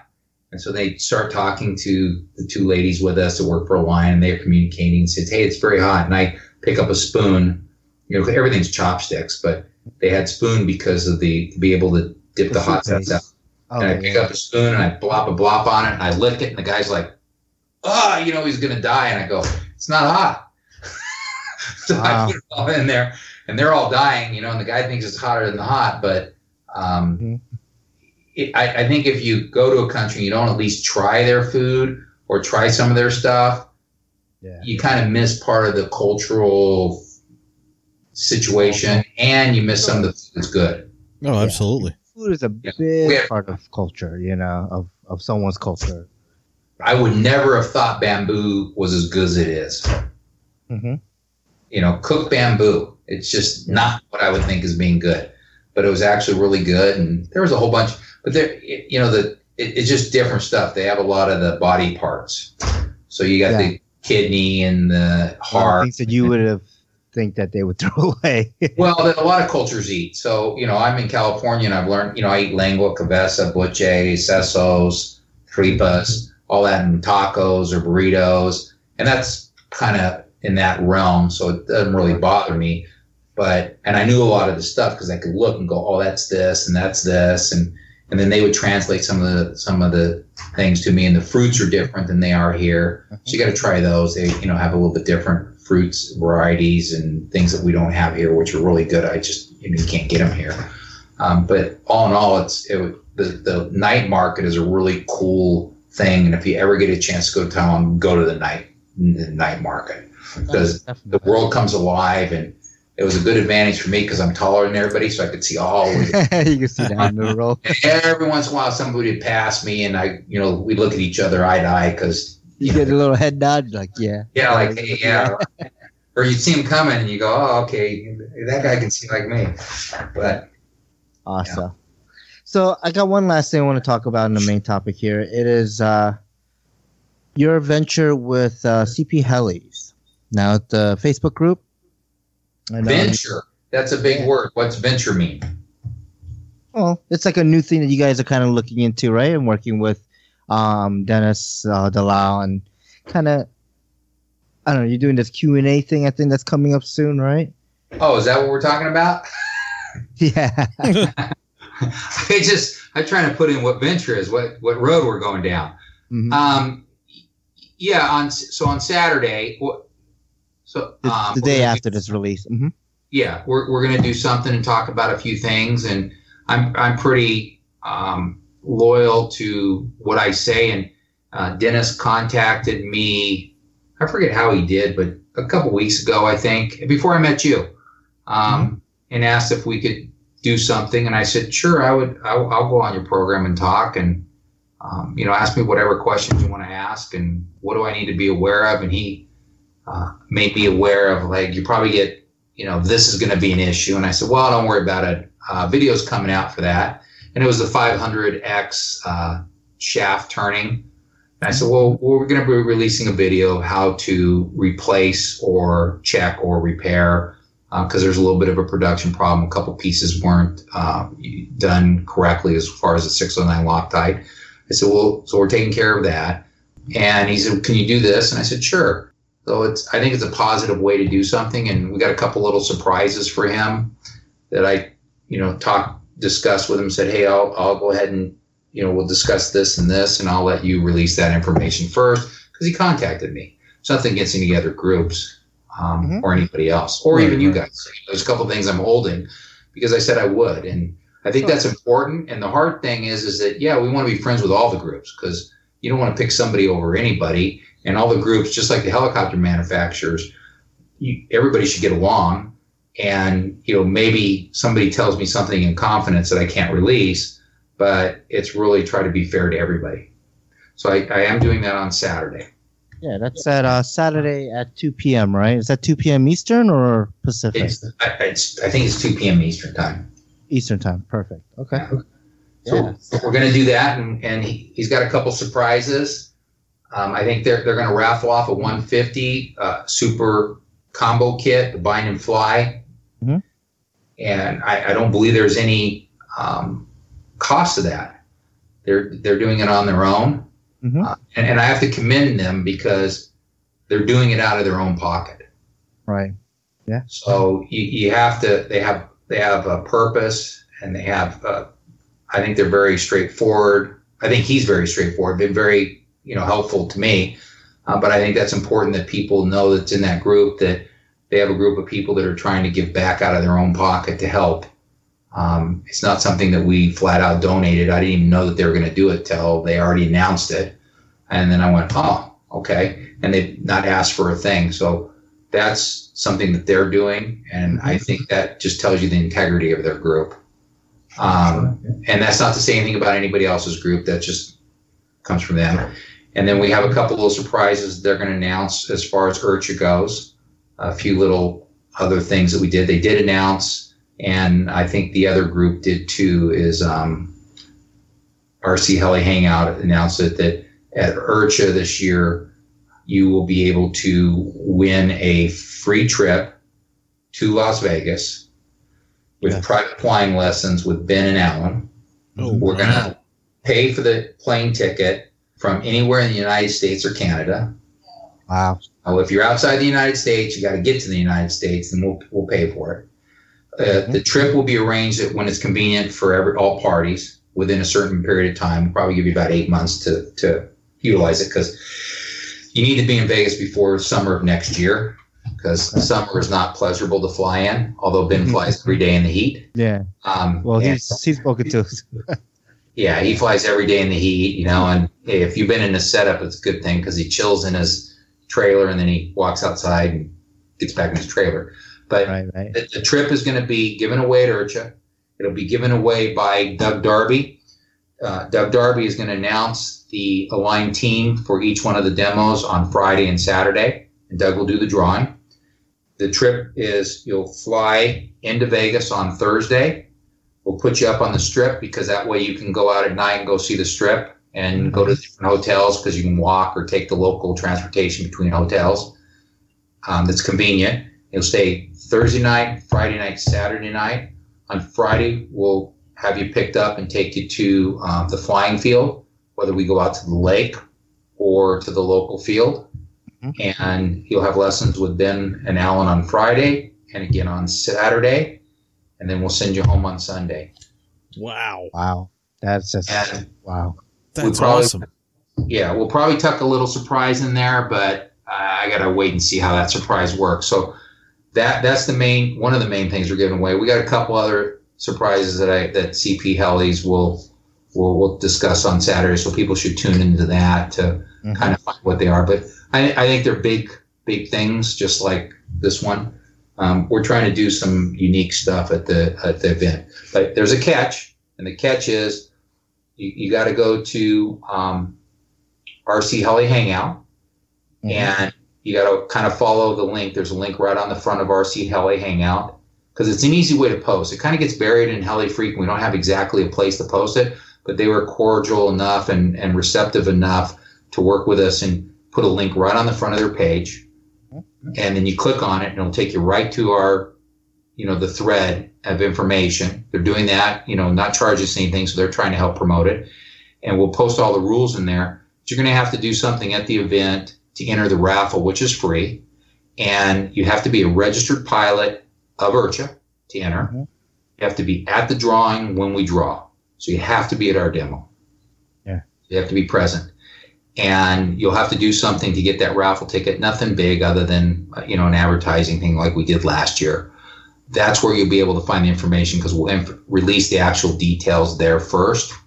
And that'll probably be next week when we release that. And we'll release the additional information that we're going to release on Saturday for CP Helly's, or with CP Helly's. Awesome, man. Yeah, that's amazing. Yeah, we thought it would be fun. Wow. And we're going to come up and videotape it, so I'll be in Vegas with them, and we'll do a couple other things, and we'll videotape some of the stuff, and, send you home with a signed canopy. And here's the deal. It doesn't matter what helicopter you fly. We don't care. Yeah. Just get there. And you got to get your helicopter. That's the other piece. So you got to get it on the plane, bring a battery pack. We'll have chargers. You're not going to have to worry about chargers. Mm-hmm. You just need to get there with your helicopter. And if, it doesn't matter what size. You don't have to show up with a big one if you don't have one. But I think the 2 days with Alan and Ben, you'll learn a lot, whoever it is. Right. Oh, hell yeah. And you get to see them fly, you know, in person, because they'll do mm-hmm. some things for you. And, you know, it'll just be two or three. If we go to the lake, it'll be three or four of us. That's awesome. On that.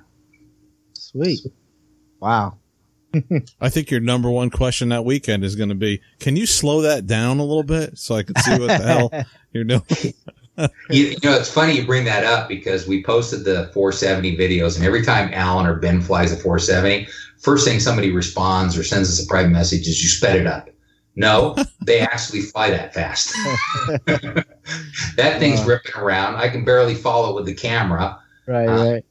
You know, I just see a blur, and I've learned how to kind of keep it in the center of the camera. But yeah, those little helicopters go that fast. There's no editing or modification to the video. It's moving that fast. Then you get them going, the big ones, and half the time I slow it down and still haven't figured out what they do. Nice. You know, mine would be like, can you bring it up 100 feet in the air? Because that's the perspective I would be looking at. Trying to do that maneuver, not on the ground. Yeah, and you get the firsthand perspective because you'll be next to them, you know, when you're flying. Yeah. You might jump back a few times. But, you know, Ben can bring the helicopter across and make a transition in front of him, and you hear the thing just go whack, whack. And literally, if it's not done correctly, he'll snap the main shaft. Wow. You hear the stress on the helicopter as it comes through that maneuver. It's just, it truly just amazing, the feel of it. Alan will do a little personal demo, and Ben will do a personal demo, and hopefully they'll teach whoever the person is that wins, whether it's a guy or a girl. Simple as that. Yeah. Awesome. They just have to be able to travel. So we may have a stipulation that you have to be 18 or you have to parent come, you know, that type of situation where we pay for you, but your parent has to come. So we have to work out those kind of legal detail piece. I'll tell you, Steve, Rob's son, Devin, would benefit from 2 days with those guys. Like, amazingly. Yeah. He was out at Heli Over Delaware, right? Yeah. Yep. Yeah. He's actually become very good. In the last year. Yeah. Yep. Yeah. But he crashed. I think that was it Saturday night he crashed? I think so. During the vegetation challenge, the N7 went in. Yeah, I felt bad for him because you could just see the little, like somebody let the air out of his bubble.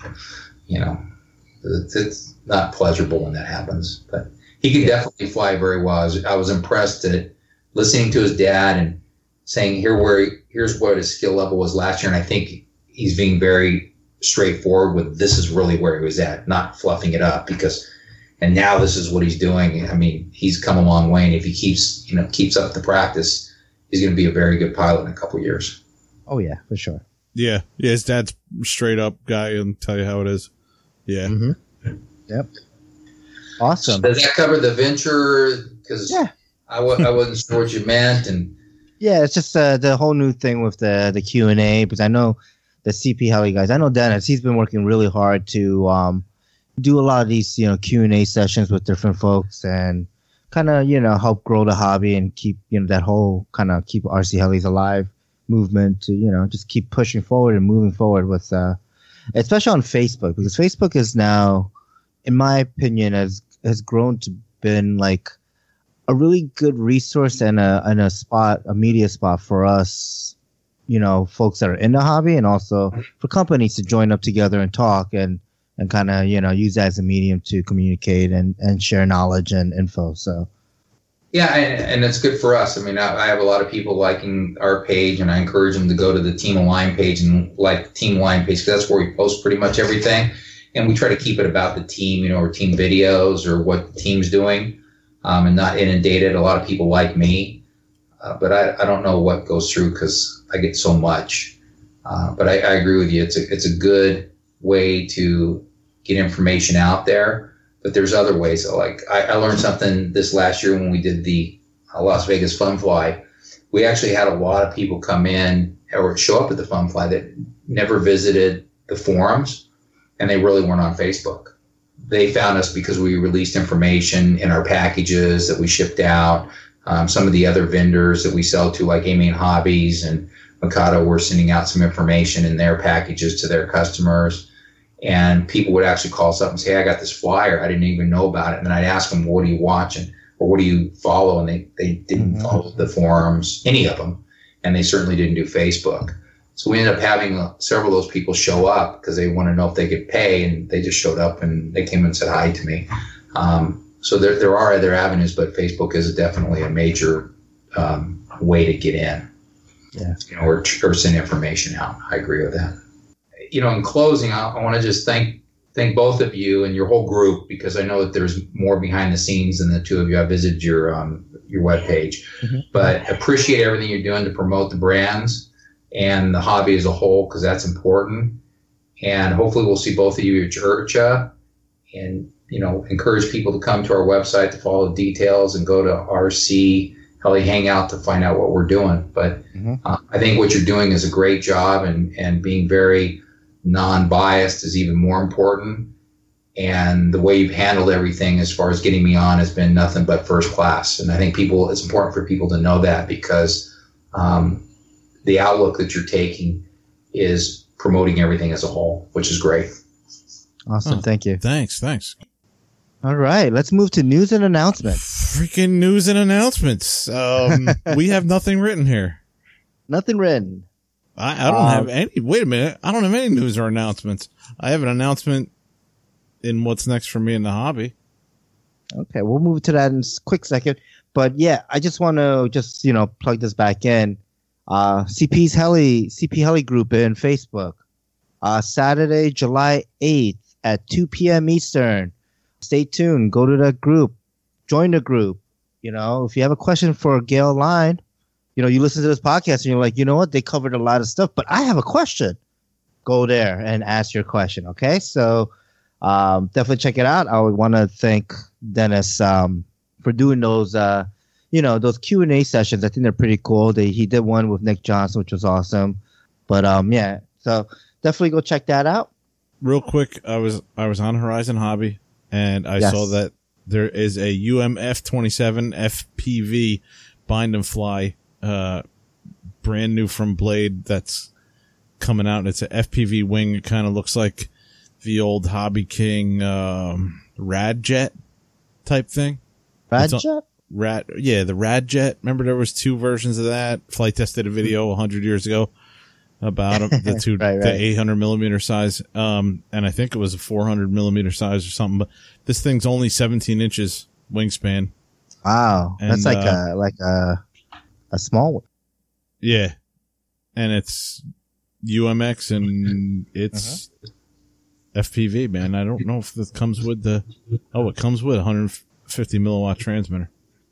Oh, wow. And a 170 degree wide angle lens, brushless motor, all that good stuff. Is it a bind and fly? Does it come with a battery, or is it basic, bind and fly basic? It's you need a radio. You need an FPV monitor or headset. Yeah. Yep. You'll need, it's a 2S battery, so you'll need that 30C 2S. So bind and fly basic, basically airframe, motor servos and FPV, onboard FPV setup. That's cool. It's pretty good. And it's like $160. $169. Oh, that's not bad at all. No. Wow. Awesome. What's next for you in the hobby? Getting ready for Flite Fest 17. And a lot of people might be surprised to know that I'm not working on anything crazy this year. I don't know, man. It just came up a little fast. I don't have a lot of time to devote to this year, and I more or less want to, we're kind of on the same page where we just want to go and like say hi to everybody and hang out. Just see everybody, Yeah. And we want to do some flying, but mainly I think the purpose of that trip is just to, meet the family again, right? Meet, the FT Community Cast guys again and hang out with them and hang out with, RC after our, podcast and just kind of, get back to the Flite Fest or the Flite Test family. I don't know how you want to say Flite Fest family or Flite Test family. And just kind of, hang out with all the great folks that we've met over the years again. Yeah. It's bringing a smile to my face just thinking about it, man. I can't wait to go back and see everybody. And and I want to say to represent helicopters at Flite Fest, because usually we're you know, there are other folks there that fly helicopters, but you know, I feel I got to bring it. You know, I got to bring the big, at least one big bird, and you know, yeah, but dude, hear all the foamy planes around. When you think about it, it's almost 1,000 to 1. Like there was, I think, 4 of us there flying helicopters last year. There was 4,000 people there.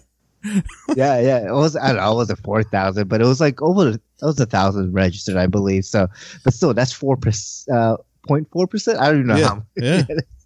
So yeah, it's insane. It's insane when you think about it, but it's you know, I want folks that are in the, you know, that like flying planes or multirotors or whatever might not get that much, you know, close up look time with a helicopter. Well, they could come in and talk about helicopters with me if they want to learn anything or have questions, you know? So I want to kind of have that aspect there. I don't want it to be just like, okay, you know, it's all planes, and you know, helicopters is like something that is for another event. I kind of want that still to be included.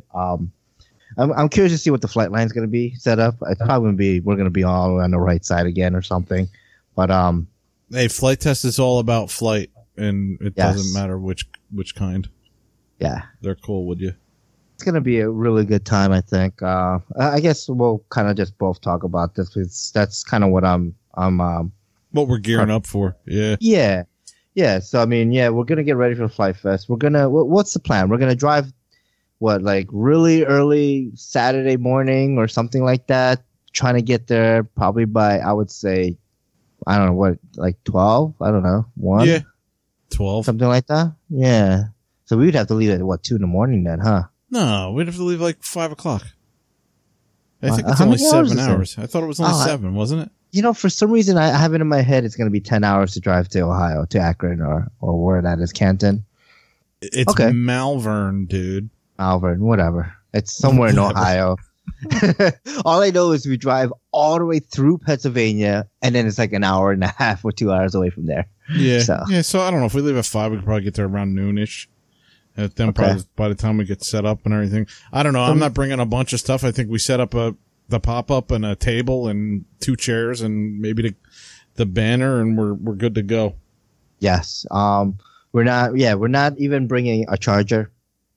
We're just going to charge our packs, kind of go out there, do a bit of flying, definitely talk and hang out with our friends out there. And then I think, what are we going to – you rented a hotel room, I believe, because camping was all sold out already. Yep. So, yeah, we'll rent a hotel room. And then are we going to go back on Sunday or just like go back to the Flite Fest, or are we just going to go home? What's your plan? What do you have in the – I don't know. I was thinking, you know, go back and clean up and then split from there. I don't see us breaking that stuff down. Okay. I guess we could, but I don't know. We just lower it and leave it for tonight or whatever. Yeah, we'll play it by ear and see. But definitely, for our listeners, Saturday will be the big day. So, you know, you want to come talk to us, you want to say hi, you know, you met us last year, and you know, you want to shake our hand, whatever, come by, talk to us. We will definitely welcome you. I want to see everybody. Yeah. I want to see everybody we ran into, man. Even if it was just last year, dude. I'm going to tell Alex and Austin that Kevin wants to do a new time demo with the 690. Yeah. Yeah. Here's 3 minutes of hovering. Hell yeah, 45-degree tail end. What? I'm just going to, I'm going to put it up, I'm going to hover, and I'm going to turn around and like wave to the crowd. And then I'm going to go back and... Oh, yeah, I thought you were going to scream, help, help, help. I'll do that, too. I'll run up and down the flight line. No. All right. But, yeah, definitely. That's going to be fun. For me, I want to get the Vigan ready, the 6S Vigan. Won't be the glass version, just be the foam board version, but I'll get that ready, hopefully made in this weekend, so that way I can make sure that's good to go. Or I'll made it there, if worst comes to worst. Get my nitro repaired too, so I want to get that going. Cool. All right. Let's go with our wrap up then. All right. Let's wrap it up. I don't think Bert Cameron is going to listen to this episode, man, because this is going to be like a 4-hour podcast. No, 2 hours and I estimate 2.5 hours. I'm thinking three. Three? By the time we're done, yeah. Possibly. We'll see. All right. Facebook likes. We are at 651. That's +2 this week. And Facebook has, hooked us up, I'll say, with 3 names. So I don't know how that works, but cue the music and let's do it. All right. We have Jorge Guti.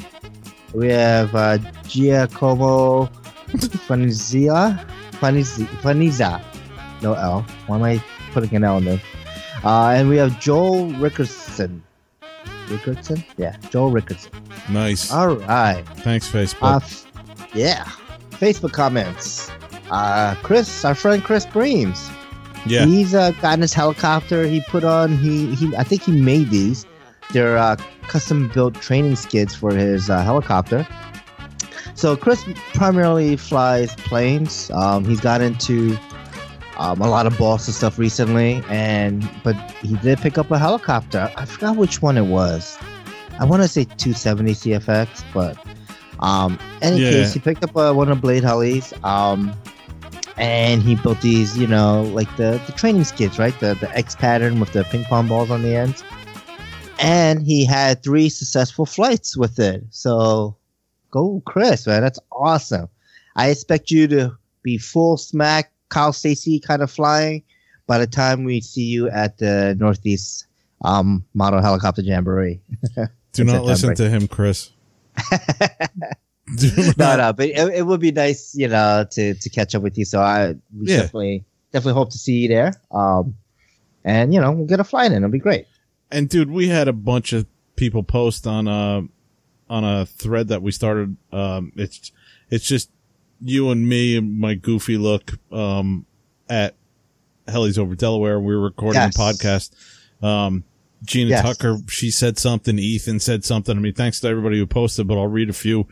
Gina said she's been working on building planes and flying helicopters after work. Gina's going to go to IRCHA in August, and then OHB. Or Lando Heli blowout. Hopefully we'll see Ethan at Flite Fest. I'm not sure what he's been doing. Yeah, I think he's going to be there. So just to kind of, I think you missed the beginning part, but yeah, I posted up there. We were always like, oh, what have we been up to? What are we up to next? But I want to know what was new for our listeners. Yeah. So I basically posted a picture of us at HOD. We're both, I think, looking exactly into the camera. Because this is Mike Longo. He took the photo. So I took that photo and posted it and said, we want to hear from our listeners. So, yeah, Gina commented on what she's been up to. Ethan, you want to just go every other one real quick? Yeah, sure. Ethan said, I've been busy turning his basement into an RC workshop and hobby room. Nice. It's close to being finished. Yep. Brian Weller said he has an E5 coming to build, so it's just not sure when it'll be done. But knowing the heli craziness inside of all of us, it'll probably be done in like a couple of days. Nice.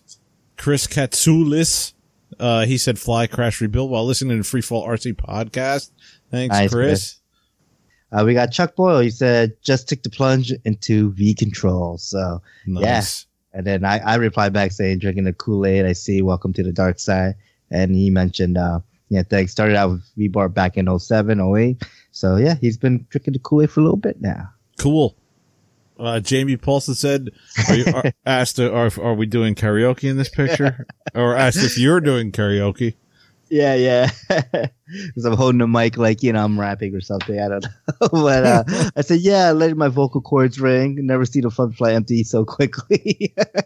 We did a live podcast record at HOD. Episode will be out that Friday. So, yeah. Let's see. I think Rob's. Rob says, can you say turbine? Yeah, that's our friend Rob McClellan. So that's awesome. He got his turbine waiver. Turbine. You got his turbine waiver or turbine waiver? Yeah, he kept on saying turbine this past Sunday. I was like, is it turbine or turbine? I don't know. But if I hear somebody say robots, I'm going to flip the table over. Yeah. Nice. All right. And then we have Ben Pennington. He said, Nitro on floats, baby. And he posted a YouTube video of him flying. So he has a T-Rex 600N on floats, and he's also doing all the rotations on the water. Gotta check this out.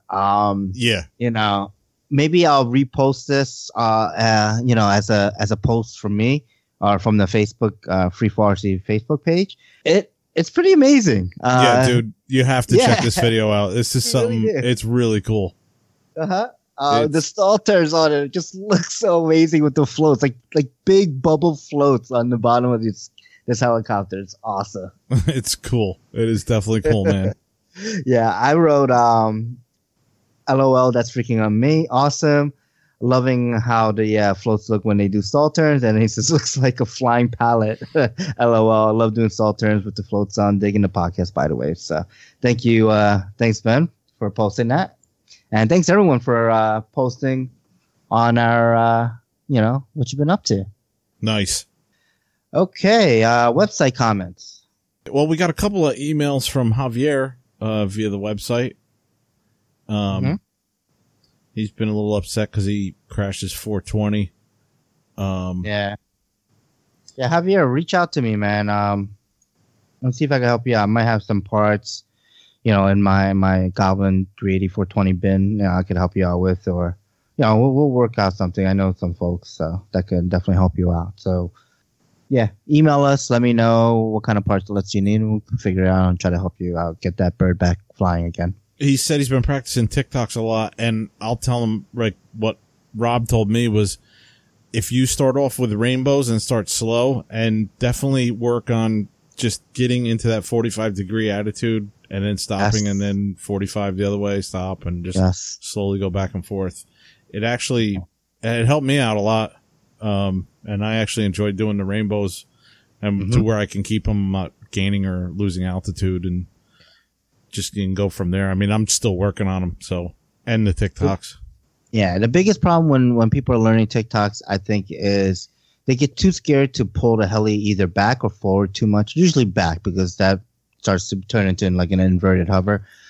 They get too worried about pulling it back. So they end up doing more like a tomahawk, or, you know, where like the helicopter goes from hovering to like a knife edge straight, you know, nose up, tail down, back to a hover. And that, it's going to be hard. If that's what you're doing, it's hard to get the timing of a TikTok, because you need to pull the heli back so you can get that 45. It actually stops for a split second. Then you go forward and stops for a split second. Doing the long rainbows helps you break down the TikTok and slow down the timing. And then once you start speeding that up, you'll notice that you do a lot of cyclic and very little collective to get that helicopter to do a TikTok. Yeah, I was gonna say you'll be amazed at how less collective you actually need than you would think to do that. Yep. And listen to me, I don't know what I'm talking about. I know, right? Look at this. But you know, yeah, that's awesome. It's one thing I've been practicing a lot. Yeah, and definitely, dude, you've been definitely getting better, especially the 690. I see you doing those TikToks. Mm-hmm. Yeah, so, awesome. Podbean people. Podbean. Well, BVGHJ has been very, very busy, and he liked episodes 78, 79, 80, and 81. People that started following us are Michael Reesco and the Game Looters. I don't know how I've been missing these messages, but I got them on through our email, which is via Podbean. Frank Mora Dios commented on legendary Bert camera. He said, "You guys are killing it, even though no one could say my last name correctly."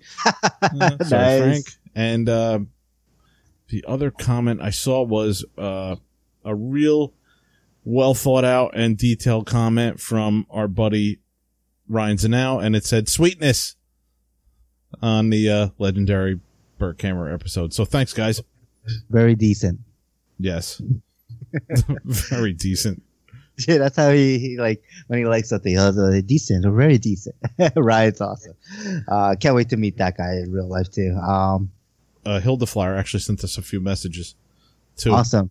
I gotta reach out to you about glassing again. I got to figure out where you get your stuff because I need to start ordering that stuff. So awesome. He sent us some pictures of HeliDirect guy Guillerme saying hi. Mm-hmm. So yep, thanks. I think he's on the HeliDirect team, and I think he was originally trying to make it to our Fun Fly, but he wasn't able to. So you know, we moved it around, and just scheduling wise, it didn't work out. So yeah, that's awesome, man. Cool. All right, Gail. So, you know, if any of our listeners want to get in touch with you or maybe have some comments or questions for you, how would they do that? I'm pretty easy to find. So there's a couple things. If you want to contact me on Facebook, it's Gail Online. That's direct. You can also visit us at the Facebook team page, which is a Team Align Enterprise Hobby. Okay, yep. You can visit enterprisehobby.com for information about the helicopters, the build videos. We keep everything there as far as the blog. We blog them, you know, in the blog pages. There's also on that site the manuals for all the helicopters. Awesome. The manuals for the ESCs, manuals for the motors. Mm-hmm. And there's a couple pages that people don't realize. So we actually have the frequencies for the servos listed. If you fly Beast Plus, you know you can go to Beast Plus, but sometimes Beast Plus or Beast X doesn't have them updated as fast as we do, so we put them there. Right. And there actually is a tab under Frequently Asked Questions. I want to look it up because people miss it, and it helps the beginner with what to do actually. It's power tips.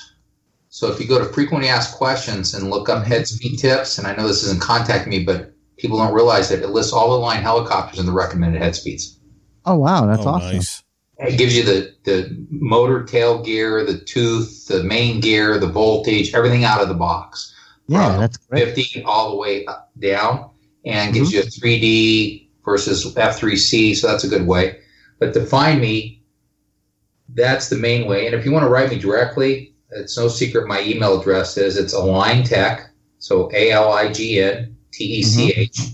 at enterprisehobby.com. Great. Or call me. I'm in the office. It's 909-321-2717. Awesome. Yeah. Very easy to find, very easy for anything that you need. And what I would encourage people, and I don't know if we're at the end, but is that if you're having a problem with a helicopter, or you're having a problem with a line part, or you're having an issue with something that has a line, whatever that issue is, I often find it amazing, and I've come up with some realizations, which we could have private talks about, but people post it. Pick up the phone and call us. Get some help. Yeah. Figure out what the problem is. Resolve the issue. Definitely. It's going to be a lot faster since we actually have a full-time staff in the office to answer questions Monday through Friday. And most companies don't have that. So we're going to help you. And if you can't reach us there, you can reach me on Facebook. You can send an email. I mean, people have called and I've answered the phone at the field on a Saturday or Sunday because I know this much. If you're really desperate, you're praying like I did several years ago. Please answer the phone. Yeah. Because you're stuck. So we're doing everything we can to try to help you. So reach out to us because we'll give back to you and help you in any way we can to provide the assistance and help. I'm pretty easy to find. Awesome. Great. Nice. Thank you. Thank you for making yourself available like that. That's awesome. It goes back to that give back. Other people have done it to me. Or for me, so why can't you do it for somebody else? It's not. It doesn't happen that often. Most people are respectful, but you have that frustrating moment. Come on, we've all been there. It's Sunday. You're trying to rebuild something. It's not working, and 90% of the time, it's you, right? And you're looking at it. You just don't see it in a different perspective because you're so focused and frustrated, and you just need that point in the right direction. So it usually works out well for everybody. But. Yep. And just note, he is in the West Coast, so he's Pacific time. So, you know, don't call him at 6 a.m. Eastern time because that's way early for him. Somebody called me at 11 o'clock once, and because the company phone sometimes rings on my phone, I answered. They were like, "Huh? What are you answering for?" I said, "Well, you called." Yeah. Well, I was going to leave a message. I said, well, you know, leave me the message then, and I'll tell me the answer now. Right. But it doesn't always happen that way. My point is that it is very simple. Is that if you're really looking for help with Align products, it only makes sense to reach out directly to the distributor in the United States. Sure. If you go directly to Align, it comes directly back to me. But guess what? You have a 2-day delay. Right. Because you're going to write one night, the work, the day change, everything else. They're going to send it back to me. Then we're going to contact you. So just reach out to Enterprise Hobby. You know, if you're having a hard time getting in touch, just write us an email and say, hey, can you call us during this time? Because we understand work schedules. And sometimes we'll try to do that to help the person out, because the information you're going to receive is good information. We're going to do everything we can to get you up in the air and resolve the issue. And we're going to support the dealer if you bought through our dealer network, which is easily found at enterprisehobby.com. Go to the dealer page and find a local dealer and support those people, because you'll end up getting support from us, and we're going to make it right. We're going to do everything in our power to make it right. Awesome. Simple as that. Cool. If you're flying helicopters, pick the one that you like. Pick it because you personally like it and don't get influenced by other people. And eventually people change to another helicopter. They'll try somebody else's. It's more important to get flying in the hobby and get your friends flying than it is to turn around and tell somebody that X helicopter is better than another. Because what's, to me, amazing is that I've had a very unique opportunity to be close to not only our Align pro pilots, but other people. Nick Maxwell, Mitch out of Chicago, Kyle Stacy. You hand them a controller and you hand that person a helicopter. And as long as it's tuned fairly well, it's amazing what they can do. They're just gifted. Yes. And it's, like I said, more important that you just fly a helicopter, pick your helicopter that you like, try somebody else's every now and then, because maybe you'll find that there's something better, or maybe it'll justify why you're turning around and flying theirs. It's just more important for people to fly. Yes. Yep. Yeah. Don't get stuck on the brand so much. It's not just about the brand, you know, it's about the helicopters. It's also about the community. So Bert does a great job, and I'm going to throw in a plug for him at the end, because I throw it. If somebody calls me up right now, because we don't have anything, as I mentioned, he has those videos. But if you go to a Smack Talk RC website and you go list under 3D videos, if you're trying to learn how to fly or you're frustrated with something, pay the guy the $2 or whatever it is. Don't share the video with your friends. It's $2. I don't know whether they're $2 or $3. Yeah. Download the first 3D video, follow it like a T. Yeah. So you're talking about the Smacks Talk. I'm talking about the Learning 3D series. The Learning 3D series. Him and Bobby Watts did, right? Yep. And if you follow that video, and what I mentioned earlier about that, if you follow that video and you go through those things, they're good videos. And the information is correct. I mean, it's still relevant.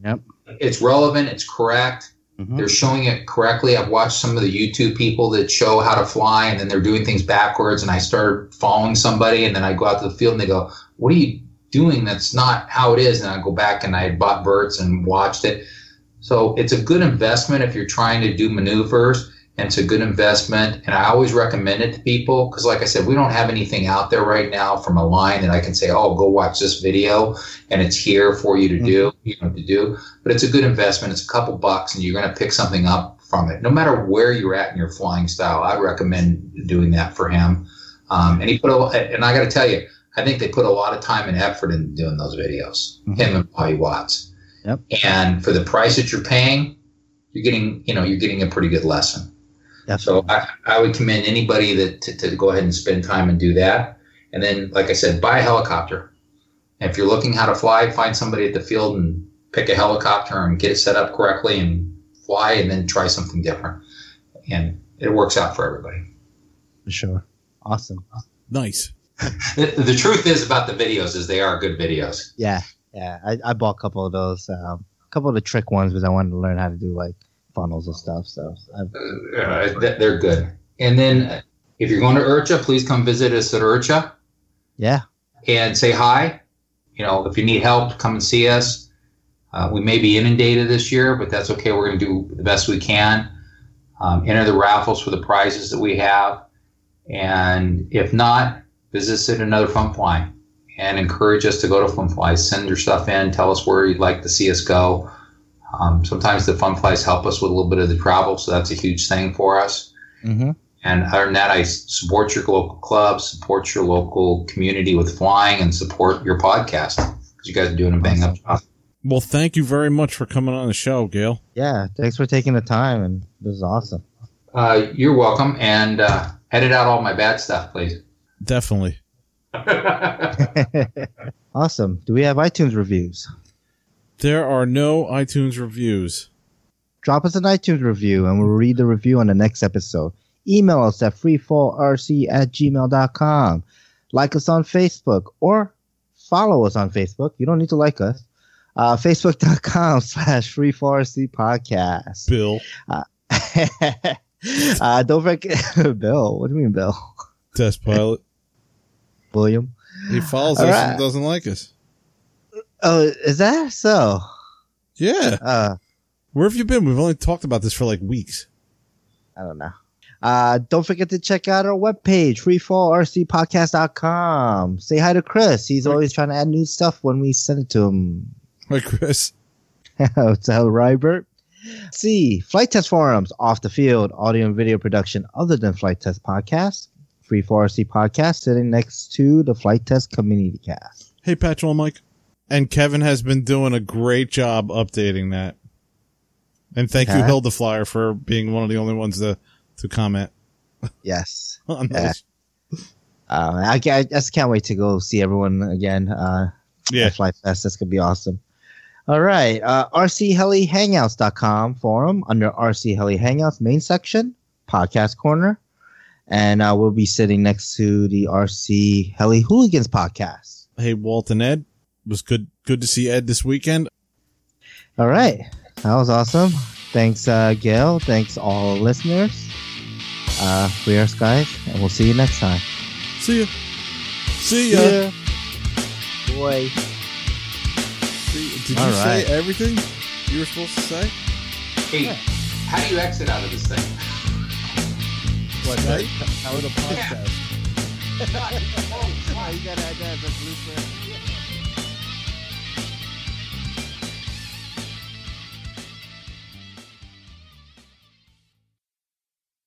Can I tell you a funny story? But because this goes back when I became team manager, because you asked how I became team manager. Mm-hmm. We're at IRCHA and me. So I honestly, between you and I tell people this, I never follow any of these guys. The only reason I know who Alan Zabel is because his name's on a box that I bought, which says right. Okay. I never watched any videos. I didn't really care. That's why this is so funny. Yeah.